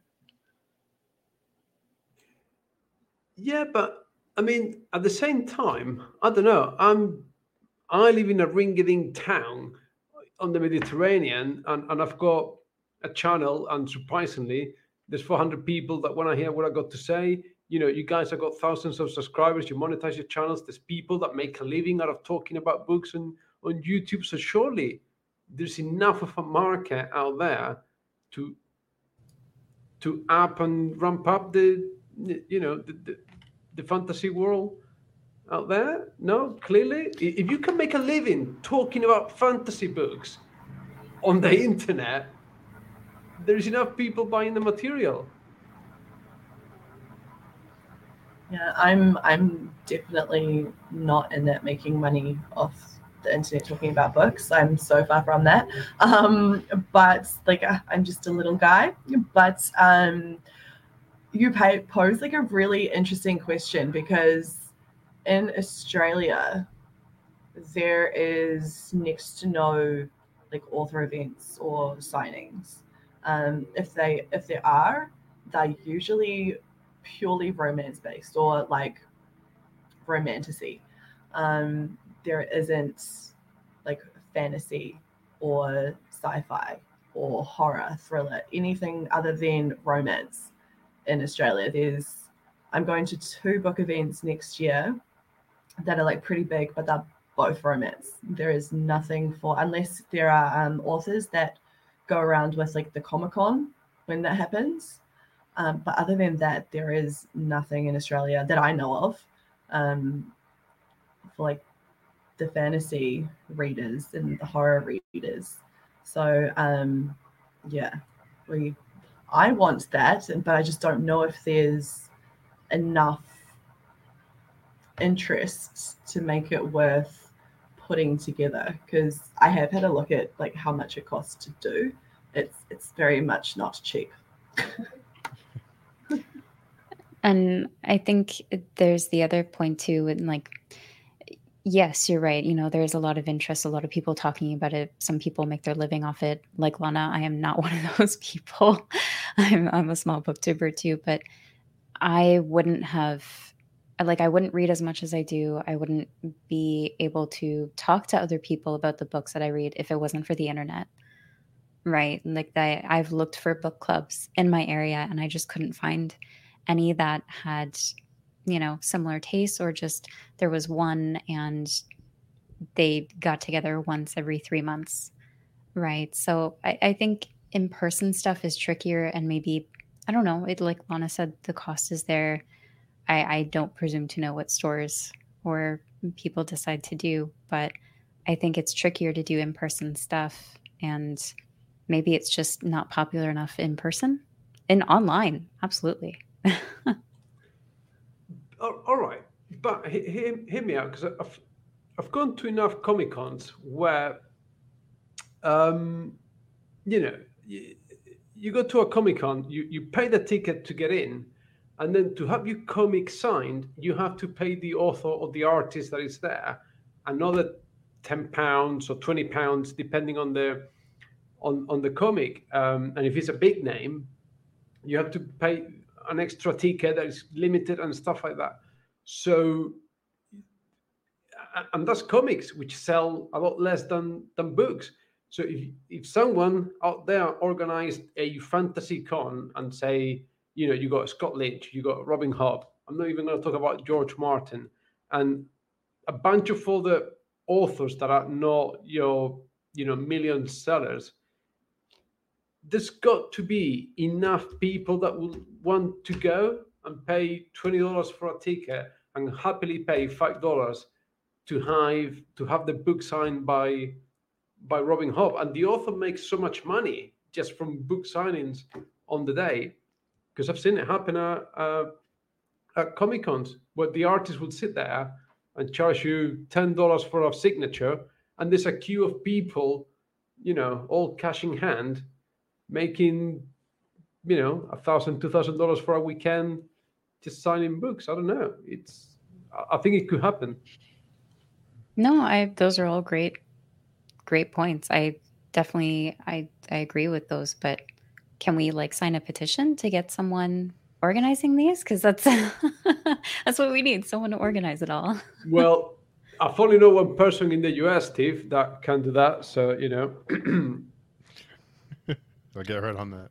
You you've been uh, talking to authors, so Steve Con should be a thing next year. Oh yeah, Steve Con 2023. Uh, Chatty said I talked to a Dutch fantasy author on Facebook. He said he doesn't do events because uh, because not enough people come to them, and his books are very good, but it's a small niche in Belgium. And I, it is, it is interesting because you mentioned there's so many books being written. A lot of writers started during the pandemic, and now that things are starting to ease up a little bit, I think people are still a little a little nervous to travel. So that might be another hurdle that people are waiting for things to calm down even more because I know some people are still, uh, you know, being cautious and not wanting to to go too far and to be around too many people at one time. But I think if you had the right mix, and I'm sure getting the the authors in one place at one time would be a, a challenge in itself. You know, just to schedule an author for a live stream sometimes takes takes some work. So just imagine getting them to come physically to a location for over you know a week or whatever. That's I'm sure that's a lot of moving parts. So you need a, a team of people to to do that. Okay, what am I missing? They're authors. All they do is sit down and write when they write, because I'm not talking about George Martin, right? So if your job is to sit down and write, and you get invited for a weekend, all expenses paid in where do you live, Steve? New Mexico, right? New Mexico, yeah. There you go. What's you know, what's a plane ticket from Michigan to Albuquerque? We can go there, sign a few books, take a couple of selfies, it cannot be that difficult. Oh, then you, you need a venue, you need uh, food, you need uh, vendors. I mean, it's as you need booths. Who is who is paying for this all all expenses paid trip? Because if I'm going to put on, if I'm putting on a um, and a, a big event, then like, I'm I'm I can't buy your tickets. okay, so hang on, hang on all right, like I, I don't know jack all about any of this. I don't. But if it can happen for comics, why can it not happen for fantasy? I don't even live in a big city in Spain. I don't. So, the you know the biggest city up the road where I live, it's one hour north on the coast. It's not even a million people, and they can organize a comic con and bring international Eisner Award winning artists and authors to come in and sign comics for people over a weekend. They can't do that in small city of less than 1 million people in Spain and they can bring American authors over. Why can it not happen for fantasy? I, I think part of it is too is the the comics industry right now is uh, a lot of it is they focus more on the movies to get people in the door because so many people watch the movies. So that's kind of their barrier for entries. You love these movies, come in, uh, come to the con, and we'll have a sneak peek at the next movie, or we'll have a trailer. We'll have the actors come and you can say hi to them or whatever. So I think that's I think that's what's keeping comic cons alive is is the other forms of entertainment that go along with the comics because the comics industry is in pretty bad shape right now.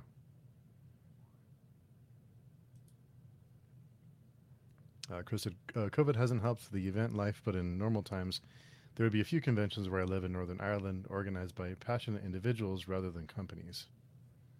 Yeah, I think uh, I think the pandemic is a big. Uh, hopefully, things will get better. Uh, Danielle said, "How many and how many readers are natural born introverts?" how do you how do you spot the extrovert in a fantasy book convention? He's the one looking at other people's shoes.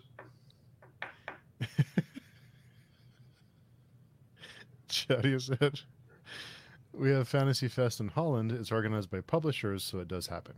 There you go. Oh, the, sorry, Shadia. Does, do you live in Holland? Mm-hmm. I'm assuming she lives in Holland. I, I, I assume so, yeah. I used to live. There, of course. Yeah. I used to live in Holland for a bit. And I think now, um, I don't know if this was always a thing, but um, they're doing pre-orders as well. So for a lot of people that are coming to the events that I'm doing that I'm going to next year, um, like I've already spent a lot of money on their pre-orders and it's still a year away from the actual event. So then at least they like from an author's perspective, not that I am one, but um they can see like pretty early on whether it's going to be worth it for them. Um, I think in Australia, when authors sign up to do an event, like a big event, like the Borgans and Books event, or um, I can't remember what the other one is called, um, Rare, but um, I think the authors need to pay to be a part of it because it's so big. Like I think there's 700 authors on the wait list for um, the Babe book event.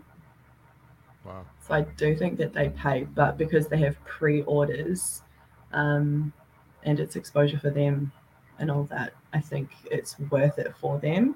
So I don't know if that's how it works like in other countries, but I'm pretty sure that's how it works here in Australia. And they're all set up by mostly authors or Hmm. fans that have event planning backgrounds. Uh, Shadia says, "No, I live in Belgium. Well, Like you, I'm, Ian. th- I'm well. I'm going to be there from Thursday to Tuesday next week. So if you want to buy me a beer or a cup of coffee, um, I'm it's acceptable. Or the, or the Wheel of Time box set. Yeah. Oh, you evil, evil man. You know what? Uh, Jimmy Nuts uh, from the Fantasy Network actually brought up a great idea, which I thought was a great idea, is having like a booktube con, and having a place where just booktubers show up. And that, if something like that, you would just need a, a venue, and um, I don't know, that might be fun one of these days. And I say that to everyone we all live around the world, so you know it depends on where it is, but it might be fun. I I don't get it. I don't get the whole booktube. Not not booktube. I, I don't know what to say, but like a couple of comic cons I went to, there were YouTubers there, and there were bigger queues for the YouTuber than hmm. for your award-winning, you know, Batman writer or Superman artist or whatever. And ma- I'm too old. I was born in the last century. Maybe that's my problem. I just don't get it. I don't get the whole YouTuber thing. They might they might hear you. Shh. Uh, Miss Paul Jared is here. Hello, everyone. Hope you all are doing very well. Hello, Jared. Pretty well. Cheers. Uh, you know, lately I've been seeing all the work that authors do, and not that I haven't noticed before, but I noticed all the work they do promoting their work. It's so much work goes into it to not only write the book. That's just like the first, the first step, and the rest. It's just so much work to promote and to um, get it out there for people, you know, in people's hands. It's just, I don't know if I could do it. And like, like I- I think Tr- Trudi Canavan is an Australian author, isn't she, um, Lana? Who, sorry? Trudi Trudi Canavan. Um, how do you spell the first name? Trudi T R U D I. Yes.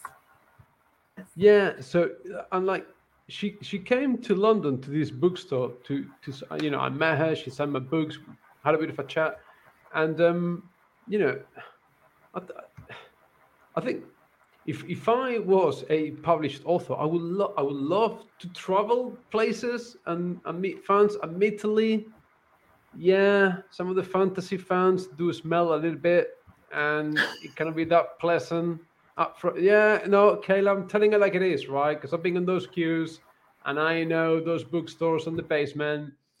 Personal hygiene is optional. Um, but but I don't know. It must be great to you know to go. Hey, you know, here's your plane ticket. That's your hotel. Come for an hour and a half book signings, and I'll be you know I'll be really excited to do that. I mean, I you have to think on on maybe the individual level. Some people might not like to travel, some people might not want to be away from their families. And maybe some people just view it as it is their day job right? You know some authors might not want to meet or interact with fans in that way. So it could be at that level. And then there's people who might go yeah let's let's do it. But yeah there's a lot of variables but is there because there was the whole controversy with George Martin and whether he should finish or not finish the series and all the stuff. When when you got people that buy your books and they facilitate your lifestyle, and let's face it, if you've chosen to be a writer, that's your dream career. No one becomes a fantasy writer because they need a job to pay the bills, right? This is your vocation. So you have a special relationship with your clients.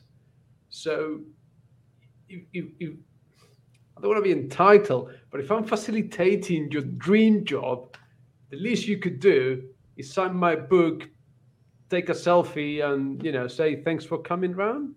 Uh, maybe no. Am I too entitled?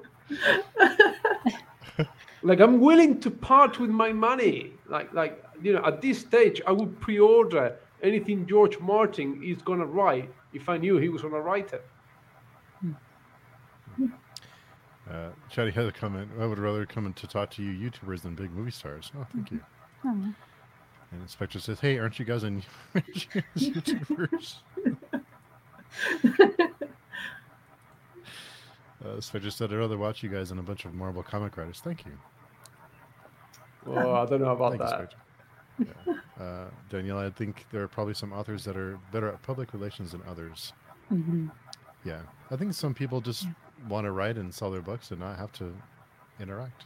They're introverts or they're just mm-hmm. not people, people, people persons. yeah.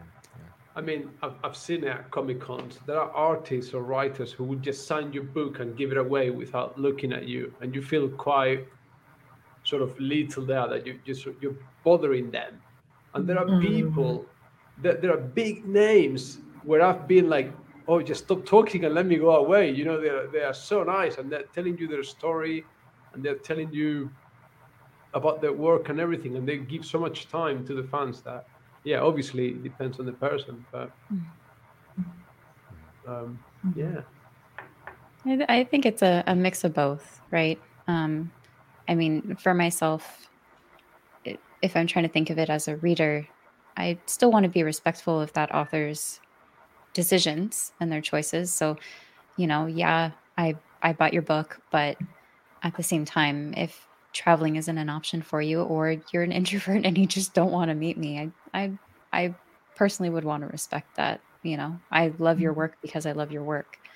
Um, that's that's my take on it, at least. And I, there's all different kinds of people out there. So there's going to be all different kinds of views on it. Yeah, I'm. I'm one of. Oh, sorry, go see. No, no, go ahead, Lon. Uh, I was just going to say I am also one of those people that, um, like Kayla said, if I see like a famous author or just anyone famous, um, whether it's at like just walking past them or at a restaurant or like at a con, I'm like, I'll look at them and I sort of be like, huh, I know who you are. Oh my goodness. And then I'll like just keep walking because I'm like, I don't want to bother you because I'm sure you get bothered all the time. So I'm like, I don't want to be that like annoying person fangirling, even though inside I'm screaming. Um, but I'll just be like, hmm, hmm, and then just keep walking. uh, Miss Bell George said, I would love for to have someone ask me to sign their book, so I don't think you are too entitled. Fucking yeah. The, uh, Jared, I'd love to, you to sign my book of yours that I have. You just yeah, live so I'll, far away. send you my book. Um, yeah. You know, I think if if you aren't a people person, if if I was in that position, I would probably not want to meet people. And as a reader, if if I like someone's book and I met them and they were not very pleasant, then it might sour me in the whole thing. So I'd rather not meet them if they're if it's not for them, then I'm good. Just uh, reading the books and enjoying it. I don't have to know everything about you. It's, Just it's, it's that not books. Is that never meet your heroes thing, isn't it? Yeah, it, it, it can be it can be detriment. you meet certain people, not very pleasant, or you know, so it, it, it can sour you on some things that you enjoyed before, and sometimes it's hard to get over. Mm. And that's I- like the Sorry, same with social. Uh, sorry, so that's the same with social media. Like there have been a couple of authors, like recently on BookTok. I'm I watch a lot of BookTok, um, but they have come out and said things when they just really shouldn't have. Like sometimes, just stick to your book. you don't need to put like your um, opinions or anything like that out there. Sometimes it is better just for just for just be the book. like that's fine. Um, yeah, because I've seen some stuff and I'm like, oh, I liked that book, but you as a human, not so much. And I, if if I don't, if I love the book but I don't really like the person, I will probably not read the book because there are so many great books in my TBR by amazing humans that I would rather read that than read someone who has a great story but is a piece of crap. So yeah, that's like my little thing. And I think if you if you want to put yourself out there and you want to say whatever, you, then uh, go for it. I mean, but you, there's consequences to it. I mean, I'm sure no matter what you say, someone's going to be upset. But you know, if you just sometimes it's better. Silence is golden. Sometimes. Yeah, that's when I used to be on Twitter. Um, yeah, you, you start following different authors, hoping that they're going to say something about what they're up to, what, the writing, whatever. But all they're doing is just spewing their political ideas, and it's like, mate, I'm not following you because of who you vote or what you think about X, Y, Z topic. And um, yeah, so I think I lasted about three months on Twitter, and then it's like I'm out. Yeah, like you know, like Lana said, I'd rather not know about you and read your books um, if I like them, and not have my view tainted by whatever you think. Because I think you've got to separate the art from the artist, in my opinion. You know, uh, the other reason that indie books are so great is because a lot of the authors would love to talk to you, and they, you know, they they love to chat with you and they want to hear from you. So if you, you know, I know we're not King fans, but if you wanted to say, "Hey, Stephen King, I love your book," he doesn't care. But if you tell you know, most indie authors, be like, "Hey, thank you for for reading it. You know, I really appreciate it. I'm glad you loved it," or you know, whatever. So that's one positive. That's another great thing about they're they're very accessible and very. Uh, 99% of the time very pleasant and nice. And I, I think that goes for, I don't know if you're going to say this, Lona, but for the Discord groups as well, for, you know, like the Indie Accords readathon that we're doing, the Discord there, there's a lot of indie authors that are participating and just chatting with people and, um, you know, talking with the people while they're reading the book. And I think that, I mean, it adds a different experience to reading it, but it's also awesome that you get to ask questions right to the author when you're reading or after you've read it. Just it it makes it fun. To put a downer on things, aren't they Oh. doing that? No, hey, it's me. Otherwise, it wouldn't be me, right? But to put a downer on things, right? Are they doing that because they are an indie author? They're trying to make it. They're putting all the legwork, all the groundwork, and eventually, when Bantam, Tor, whatever, Harper come calling, and they get the professional contract and the advance for the next book, all that ends. I, I think you, the upper tier authors maybe just don't have the time, or you know, I'm sure they get bombarded with questions. And that- if you're if Stephen King and he gets a thousand messages a day or whatever it Mhm. is, I mean, it's hard for one person to keep up with all that. So that's another thing too. But um, I think most of it's. Gen- I mean, I'm sure some of it is. Uh, I have to I have to deal with this guy, you know.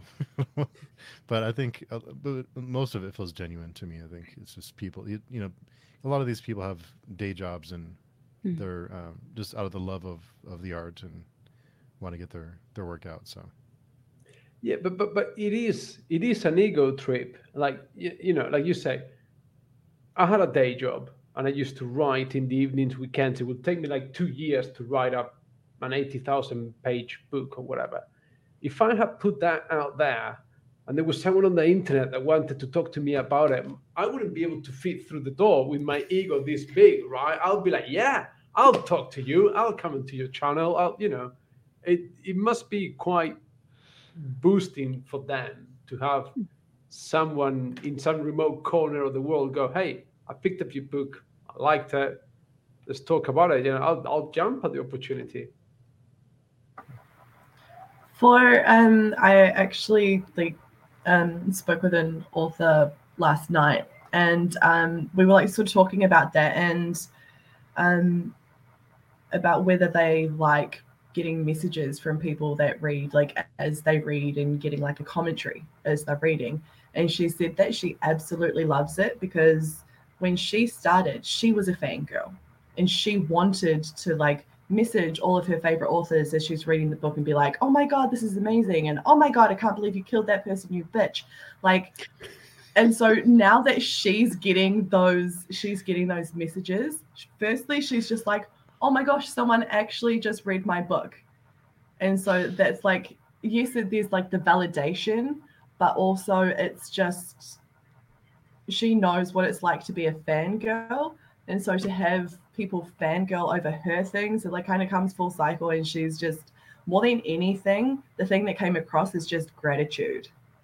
And it just came across so like genuine and um yeah and sh- and she was back to like the con things she's like i love to go to cons both as a reader and an author because she gets to fangirl out with her fangirls so like it's i i think it's like fully genuine and like the especially in the discord for indie accords the the conversations that are being had and um with the authors and stuff that it's it's just so genuine and, and cool and you get like an extra layer as kayla said. You get an extra layer and history and what was going through your mind at this point. It's it's yeah as kayla said it's a whole different experience and it just takes it up a level Hmm. but i think And- it's super cool just to add to that, it, it just feels like you're talking to anyone else. Like I know you're, yes, you're talking to the author, but it the way the conversations end up going, it just feels like you're talking to another friend or another Mhm. book nerd. You know, because they are It's true, yeah.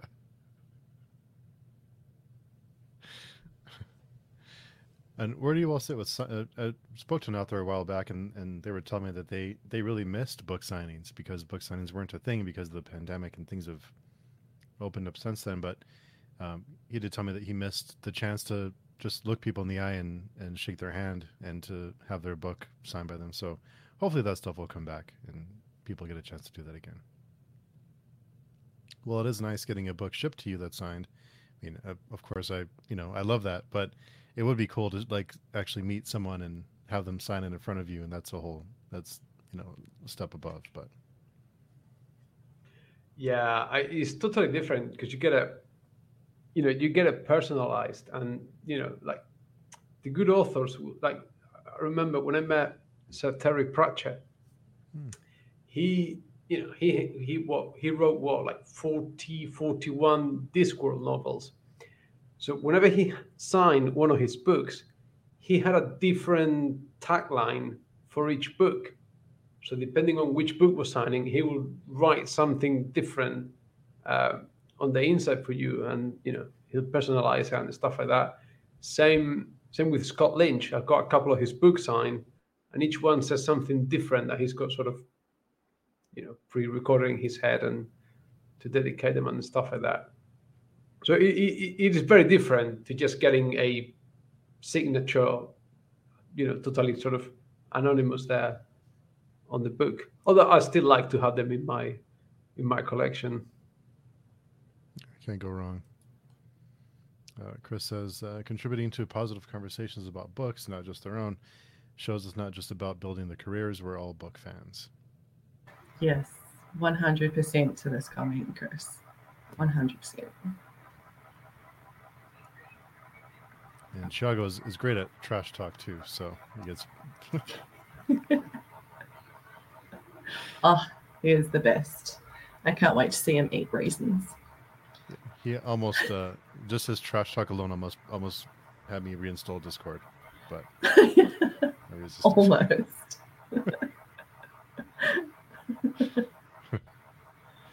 So, Lana, can you give us a, a sneak peek at what you have planned for next year for the Indie Accords, or can you give us a hint? Um. You can be as cryptic as you want. Okay, so the Indie Accords will be happening at least twice a year. Um, because we've had a lot of feedback saying I've had so much fun in this with this readathon, like we need more of it. So we're just giving the people what they want. um, but we're also looking at Mm, um, It's, okay if you. If you can't make- yeah, we're looking at making it a, a. I'll just say we're looking at making it a thing. So just be prepared. Be prepared to see a lot more Indie Accords around. So, what I'm putting together is you're talking about an Indie Accords Con. Uh, maybe 2024. Just just blink. One once for yes, two for no. um, yeah, and yeah, we've yeah we have a um, we have quite a few things planned. So, that would be be- really cool. Yes. I've actually um just was it yesterday, Kayla? I messaged you and I was just like, I'm bringing you in. Yes. Yeah. I'm excited. I was like, um, I need help and ideas and stuff. Um, you're in. it wasn't an option. No, not really, but but readathons for me are like potato chips. I just I have to I have to be a part of them. They're so much fun. yeah. Same for me. Same for me. And yeah, when I first, I think I wasn't even on, I think I might have just started my channel when I thought of the Indie Accords, but I was like, no one knows me. I don't know anything. Um, I'm I'm not going to do it. And then I held that off for a year. And then I was like, you know what? Because I was like, someone else has done this. Someone else is doing this. And so I stuck around for a year, just like sort of watching and see. And there were like indie um, sort of readathons, but they were always like just the fantasy genre. And I was like, but what about all of the other ones? So um, that's how Indie Accords came about. And yeah, no, it's just become bigger, way bigger than I thought it was ever going to be. And it was actually Jordan and Thiago that made me think bigger. Hmm. So I was like, yeah, I'm just happy with my little readathon that we do once a year and it's great. And they're like, but you know, if you did this and you can also do this, and how about if we made this? And I'm just like, that is a lot of work. And they're like, yeah, but if we did this and we did this, and I'm like, okay, yes, yes, let's do that. So I really have have them to thank Nice. for where this will be going. Again, watch this space. Excited to hear about it. So what you're saying is Thiago's going to be coming back for more trash talking. Yes, he is. He is a um. He has um, like put himself as a permanent fixture. I just love that he just like, like as soon as um he was just like, oh, I want to be a part of this, he just took it and then just ran with it, and that as as a creator of anything, it's just amazing and unreal that someone cares enough about something that you created.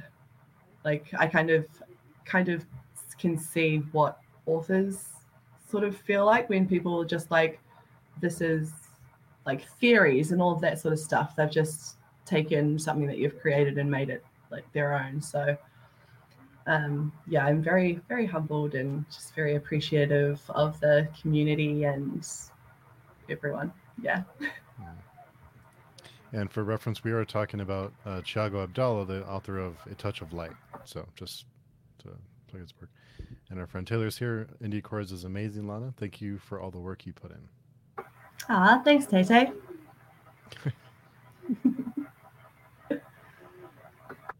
Well, I know it's uh, getting late for for Jose. It's okay. I'm on holidays, no wife, no kids. I'm I'm easygoing. I, I don't mind.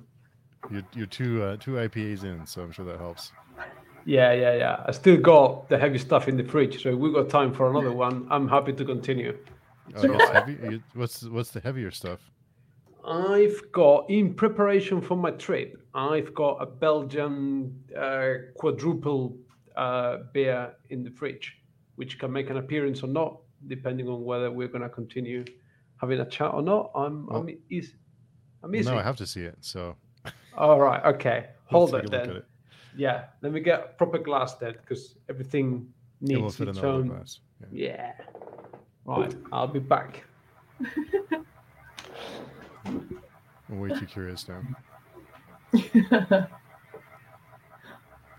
Well, that's exciting, Lana. That's uh, it's pretty neat. You have all that all that going on. So and I can tell that you have more, but I know you can't tell us everything. But lots of exciting stuff coming. Yeah, yeah, um, yeah. I have so much going on at the moment. It's it's kind of crazy. So I'm really, really excited to see how it all all plays out. And yeah, bookish things have been my life so for so long. So to be able to make it like a pretty big and solid part of my life um, is is kind of a dream come true. So. mm. Uh, so Taylor, what is a Belgian quadruple? Color me. Considering it's you. yes, I have to see this. So we have a question for you. Uh, what's a Belgian quadruple? Uh, it's about uh, the different, what you call them in English? Hops. Yes, thank you. The hops. Yep. Uh, so it's the hops. This is a ten and a half percent beer. So we're on white wine territory basically in terms of ABV. And it's in preparation for my trip to Belgium next next week. Um, the liver has been bad and it needs to be punished. and obviously, it needs to be served in a chalice glass because it's, it's the right thing to do. Um, sorry. You think you see the, the, the truth comes out now. Fact is, I do have some liver damage issues for things unrelated. So my alcohol intake is actually quite limited, contrary to what may appear tonight. So Okay. um, it, yeah, you know, honestly, I drink very little, um, but when I do, I just drink proper stuff. I'm not gonna drink cheap, you know, macro beer. I'm not gonna drink Carlsberg. I'm not gonna drink um, Coors or anything like that. I only drink craft beer or sort of proper, sort of heavy stuff because I'm gonna have three beers a week. I'm gonna have nice stuff. Yeah, if you're gonna, if you're gonna do it, it's worth doing right, I guess. Yeah. That's right. That's right. Be careful. Yeah. Uh, it- it's only I'm it's so only a sh- scared Oliver. It's only a short crawl to bed. Is right. So, Kay, your, your channel is still still fairly new. What have, what's your experience been like since you started your channel? Uh, it's been overwhelmingly positive, I have to say. Um, I put off starting it for a long time, and it was my partner who basically said, "All right, time to just sit down and and do it." Um, but everyone's been so supportive. Uh, like my first video that went up, there was there was so many people who just started spamming it everywhere, and not at all what I was expecting. I my thoughts were two people might come by. One of them would be my partner, maybe one my mom, and you know, um, that would that would be it. So it's just it's been a lot of learning curves and just phenomenal to interact with everyone. And I mean, the community is just amazing, as anyone will say. What's been your biggest surprise? Um, that people, honestly, people, People like a want to. Yeah, yeah. Uh, that people want to actually hear what you have to say. I don't feel like I say anything special, but um and the fact that people like my voice, that is the weirdest thing to me. So, yeah. Uh, since we're on the topic, what what kind of mic do you have? I'm curious. Uh, it's the Shure MV7, I think. Oh, nice. Very nice. And Jose, what's uh, what's your experience been like on BookTube? Um, it's been I, I, like I, I gotta get some perspective. Um, no, it's been it's been very positive, but um, uh, I started um, years ago. I, I started before the pandemic before the pandemic, and you know I didn't have a clue what I was doing. And you think that you're gonna have thousands of subscribers and everything's gonna be great, and you know it's gonna go there, and then you realize that probably I got crap materials, I got crap resources. I probably haven't got anything that is too clever to say. And then um, all of a sudden, one day, some random person that you don't know subscribes to your channel, and you go, "Oh, what's this?" And then slowly by slowly, and you know, I've only got like four, 400 subscribers. It's not even anything major.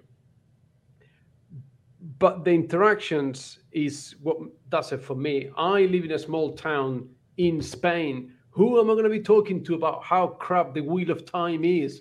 I, you know, I need to vent. I need to get my anger out there in the world, and for people to go, "Oh yeah, you're absolutely right," or for some people to go, "No, you're a moron and you got it wrong," and and have that sort of exchange of of ideas. That's that's the best thing about it. What about you, Lana? How's your experience been? Um, my my experience has been nothing but positive. Um, since I first posted my first thing, I was the same. I thought my the two people that watched my um, video would be my partner and my best friend. Um, I I didn't even think that my parents would watch it and that if I wanted to get that view, I would have to like sit them down and be like, watch my video. Um, so um, I think um, like when I first started as well, I was because from being a lurker for so long, I thought that I had to post every week or twice a week, and it had to be like this schedule. And um, I kind of put that pressure on me myself initially.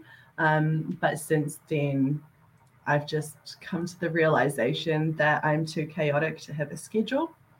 Um, and life is hectic, and I would rather watch and consume others' content than create it, but I still want to be in the community. And if I have something to say specifically or um, anything like that, and if I do have time, because honestly, I have like 10 videos that need to be edited and posted. When that will happen, if I even post them, who knows? Um, but I'm very comfortable just being a hobby booktuber, which took me about a year and a half to get okay with. Um, so if there's anyone out there that is feeling like kind of down because they're not posting consistently or anything like that, it's fine. There are hobby booktubers out there. um, but yeah, for me, um, the community is the community. Um, the friends that I've made, like I, I talk to like you guys more than I talk to like my family and my friends. So when everyone's just like, um, oh, my partner said something about like my internet friends, and I was just like, um, my internet friends are real friends. Thank you very much. And then it wasn't until um, Mel came to stay with us, he was like, oh my gosh, okay, you guys are actually real friends. And I was just like, yeah, I've known these people for like at least two years.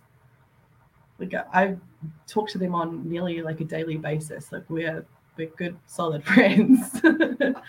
so, yeah, yes, thank you. yeah, it's I think because I didn't see when I first started, everyone had like a set schedule, and I I felt pressured to be the same. And it wasn't from anyone anything anyone else did. It was just purely on myself. So um, I think just letting everyone know it's okay to not do that if it causes you like stress or anxiety, then that's all good. Just do you. And Taylor said consist- consistency is rough. I'll be in, I'll be on a good schedule for a while, then it all goes to shit. so Mm. it happens. There's there's just some week you, you know you I've tried to keep a semi regular schedule, but there's some weeks and it just doesn't happen, just for whatever reason. So it's it's tough. Batch filming. Uh, Dr. Puff and stuff. I'm a lurker too, but creators need lurkers. it's true.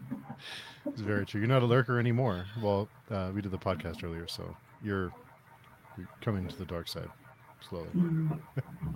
I think, I mean, I, I don't know about you guys, um, but for, for me, it took a while to realize that, you know, yeah, like this is a hobby and I'll just upload videos as and when I can. And whatever I get out of it is going to be good because, you know, I wouldn't be having this conversation at all. And, you know, if I didn't have the channel and I didn't connect with, with people.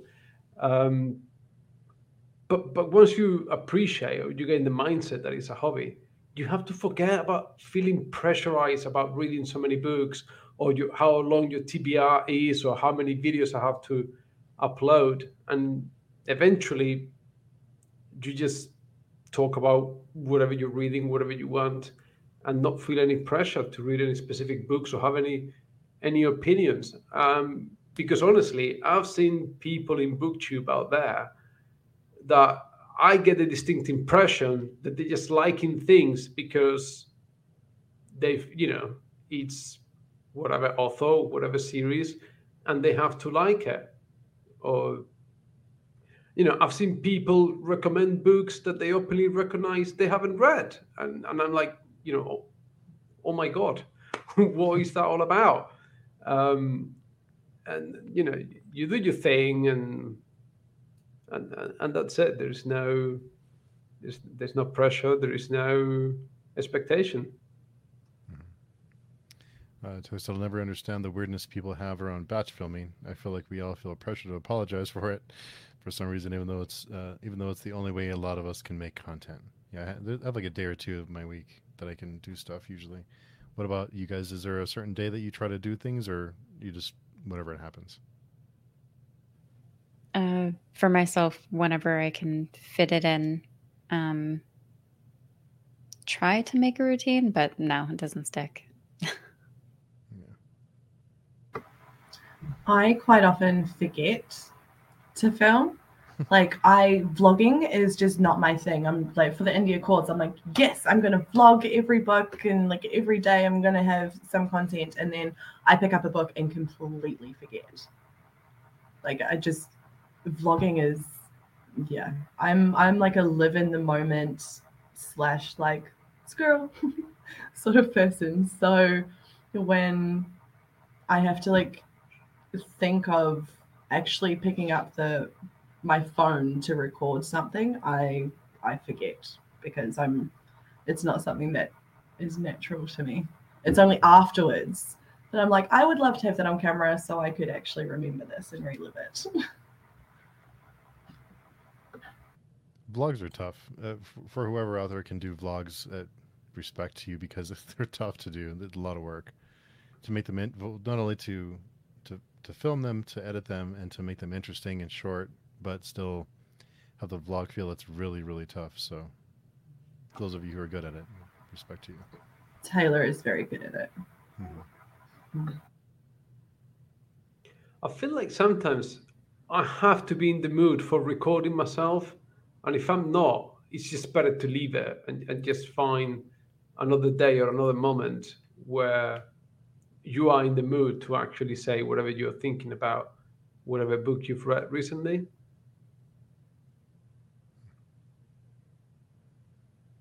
Yeah, sometimes you're just not feeling it for whatever reason.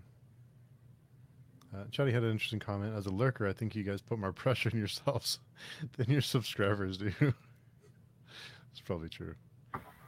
especially as like a smaller booktuber or someone just starting because there are so many established booktubers um like imposter syndrome is real and especially when you see like the different kinds of booktubers, like booktubers that are really analytical and really good at like words, which I am clearly not. Um, like there is that pressure there. Like every now and then, there's like a a thing that goes off in my head saying, "Why are you even going to record that review?" Like such and such and such and such and such and such did the same review, but like ten times better. It's just better just to not. Um, so the yeah, the imposter syndrome is real.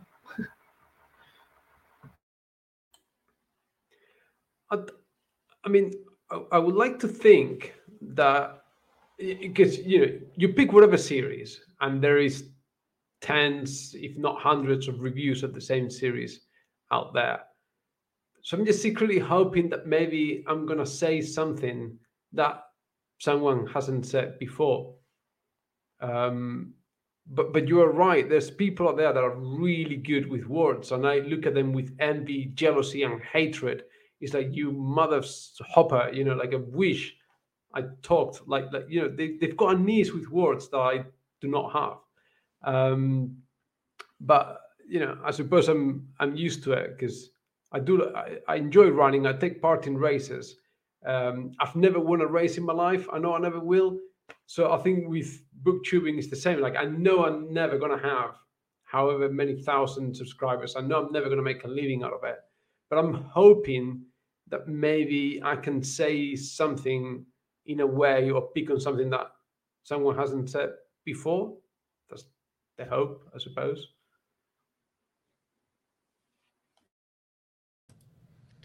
Yeah, uh, Chris had an interesting comment, and uh, John from Hey Yellow listened up as a mood filmer as well, Jose. So you're not alone. Uh, he said, I've, I've a friend with about 30,000 subscribers, and when he doesn't post for a while, the abuse he gets is insane. I find it really bizarre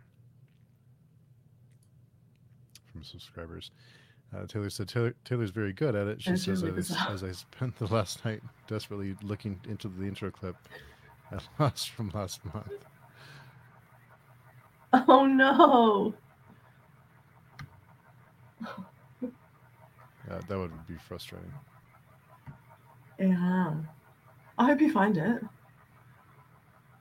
It's nothing worse. Especially if it like could you re-record it if not though? So just going back to like Chris's comments. That's insane. Mm. If it's if it's like, oh hey, we when are you posting next? We missed your content because it's amazing. That's one thing. But to cop abuse for not posting is like, what? Your subscribers need hobbies. I wonder how often uh, that person posts, or what the schedule is for that person that's getting grief for not posting in a while. It's a, I guess, good and bad thing. Time, so so time to confess, right? T- time to, I'm uh, just gonna put it out there and see if the cat licks it, right? Is, is it the so, quadruple talking, or are you being serious? Possibly, possibly, possibly. You know, uh, as as the Romans used to say, in vino veritas, right? In, in wine, you'll find the truth. So there are some booktubers out there that I actually make a point of not watching or subscribing because they are too fucking handsome or attractive. Whether it's a guy or a girl, it's like, no, you're too pretty. Therefore, I cannot take you seriously. I'm fucking jealous. Like, I'm jealous. You got thousands of subscribers because you're hot. Guy or girl, I don't care. And and I, I feel my own inadequacy, like my own shortcomings as a person. And it's like, I don't care what you're going to say. Maybe it's a good point, but you're too attractive. And because I'm not like that, and secretly, I hope that the only reason they got so many subscribers is because they're attractive people and not because of actually the depth of what they're saying. Um, so that, that's my sort of inner insecurities coming out here. But is it just me once again? Am I the only crazy one here? I guess I am. All right.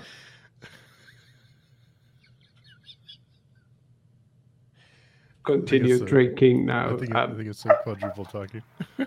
all right. Uh, Taylor, Taylor Oh, said, that was vlogs are hard to re-record because the hit change the hit changes for me. Actually, it's actually obvious when I'm lying about the timeline. Swiftly moving on, right, Steve? Yeah, that's uh, yeah. That's why. That's how I know you you watch my videos, so it's okay. I'll let you slide on that one. Oh man. Yeah, yeah, yeah. Um, I love to make you know uncomfortable is the new funny, right? If you make everyone uncomfortable, that like that's the new funny. No, no, it was funny. Oh, not not comfortable. It was just it was just funny. it was. So yes, Just so- hilarious. and and I don't I don't have to to answer. Um, I don't have an issue with that. It's it's not yeah, it's not something that I won't watch because well, not not consciously at least. I don't not subscribe to people because they're they're too pretty.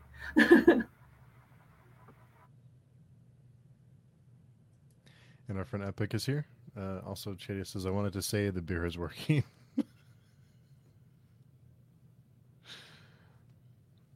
Thanks. Yeah. Uh, Carl says, the majority of what I read, I don't see covered in, on BookTube. And then again, I don't follow many channels. I'd start a channel myself, only I'm unable to talk to camera without receiving a response. It does take a while um, to get used to talking to a camera, not getting feedback. So, Carl, it's something, uh, give it a shot. I think um, anyone who's considering starting a channel, I'd say just give it a try try it out. Because I think it, it is weird at first, but um, especially if there's books that you, you read that you don't see covered, then it's a great chance to, to tell us about what you enjoy and more people can can check it out. So, yeah, um, I'd say just give it a shot. It's it's weird at first, but you get used to it. Kind of. and uh, criticism, shallow, instant subscribe.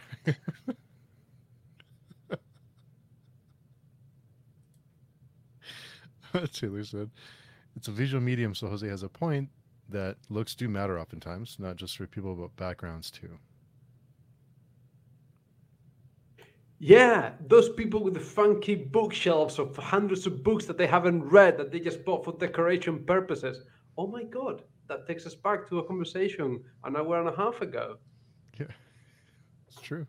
We've, we've come full circle. That's right. yeah. So Yeah, yeah, I, I- mean, yeah. I'm just bitter that I'm ugly. I speak with a funny accent and I haven't got a fuck off bookshelf to show in the background. I think I think it's a great accent. I think so too. I don't like my accent, but I think your accent is very interesting because you don't hear it often on like media. For a reason. Uh, I, I like and everyone has a great accent. Um, there's our friend uh, P.L. Stewart is here. Hey, Pio. Hey, P.L. Uh, yeah, uh, one of the reasons to do it yourself is, is that the algorithm will find content more relevant to you. So yeah, it, it will it can be beneficial. So I think uh, it's getting it's getting late for Jose out there. the quadruple is is uh, is talking, but I don't, I don't want to keep you guys too long. Um, so uh, thank you all for coming by to chat. It's been a it's been a great time. Not uncomfortable, Jose. It's been it's been good. Don't worry. Very revealing. Uh, I can you see wanna- yeah. I can see I'm not gonna get an invite anytime soon. So No, of course it not. was very nice. Thank you. No, you're welcome anytime. Don't be silly. Uh, Kay, do you want to tell us where the best place of, for people to find you? Uh, sure. The best place is uh, my booktube channel, Kay's Hidden Shelf, or Twitter, Kay's Hidden Shelf. And Lana? Um, I am on YouTube as Laura and Lullabies, and also on Instagram, Twitter, all of the other social things as Lana underscore Lullabies, or um, in my in the Indie Accords Discord, which has links everywhere. And Jose, the, uh, Chatty does have a comment for you. Yes, Spanish accent is cute. Maybe I'll unsubscribe now. Too cute. See what you did? See what you- Success. you- See what you've done? You've sabotaged your own channel. Yeah, that's that's what happens every time I post a new video. I lose a couple of I lose a couple of subscribers. Uh, where can people find you, Jose?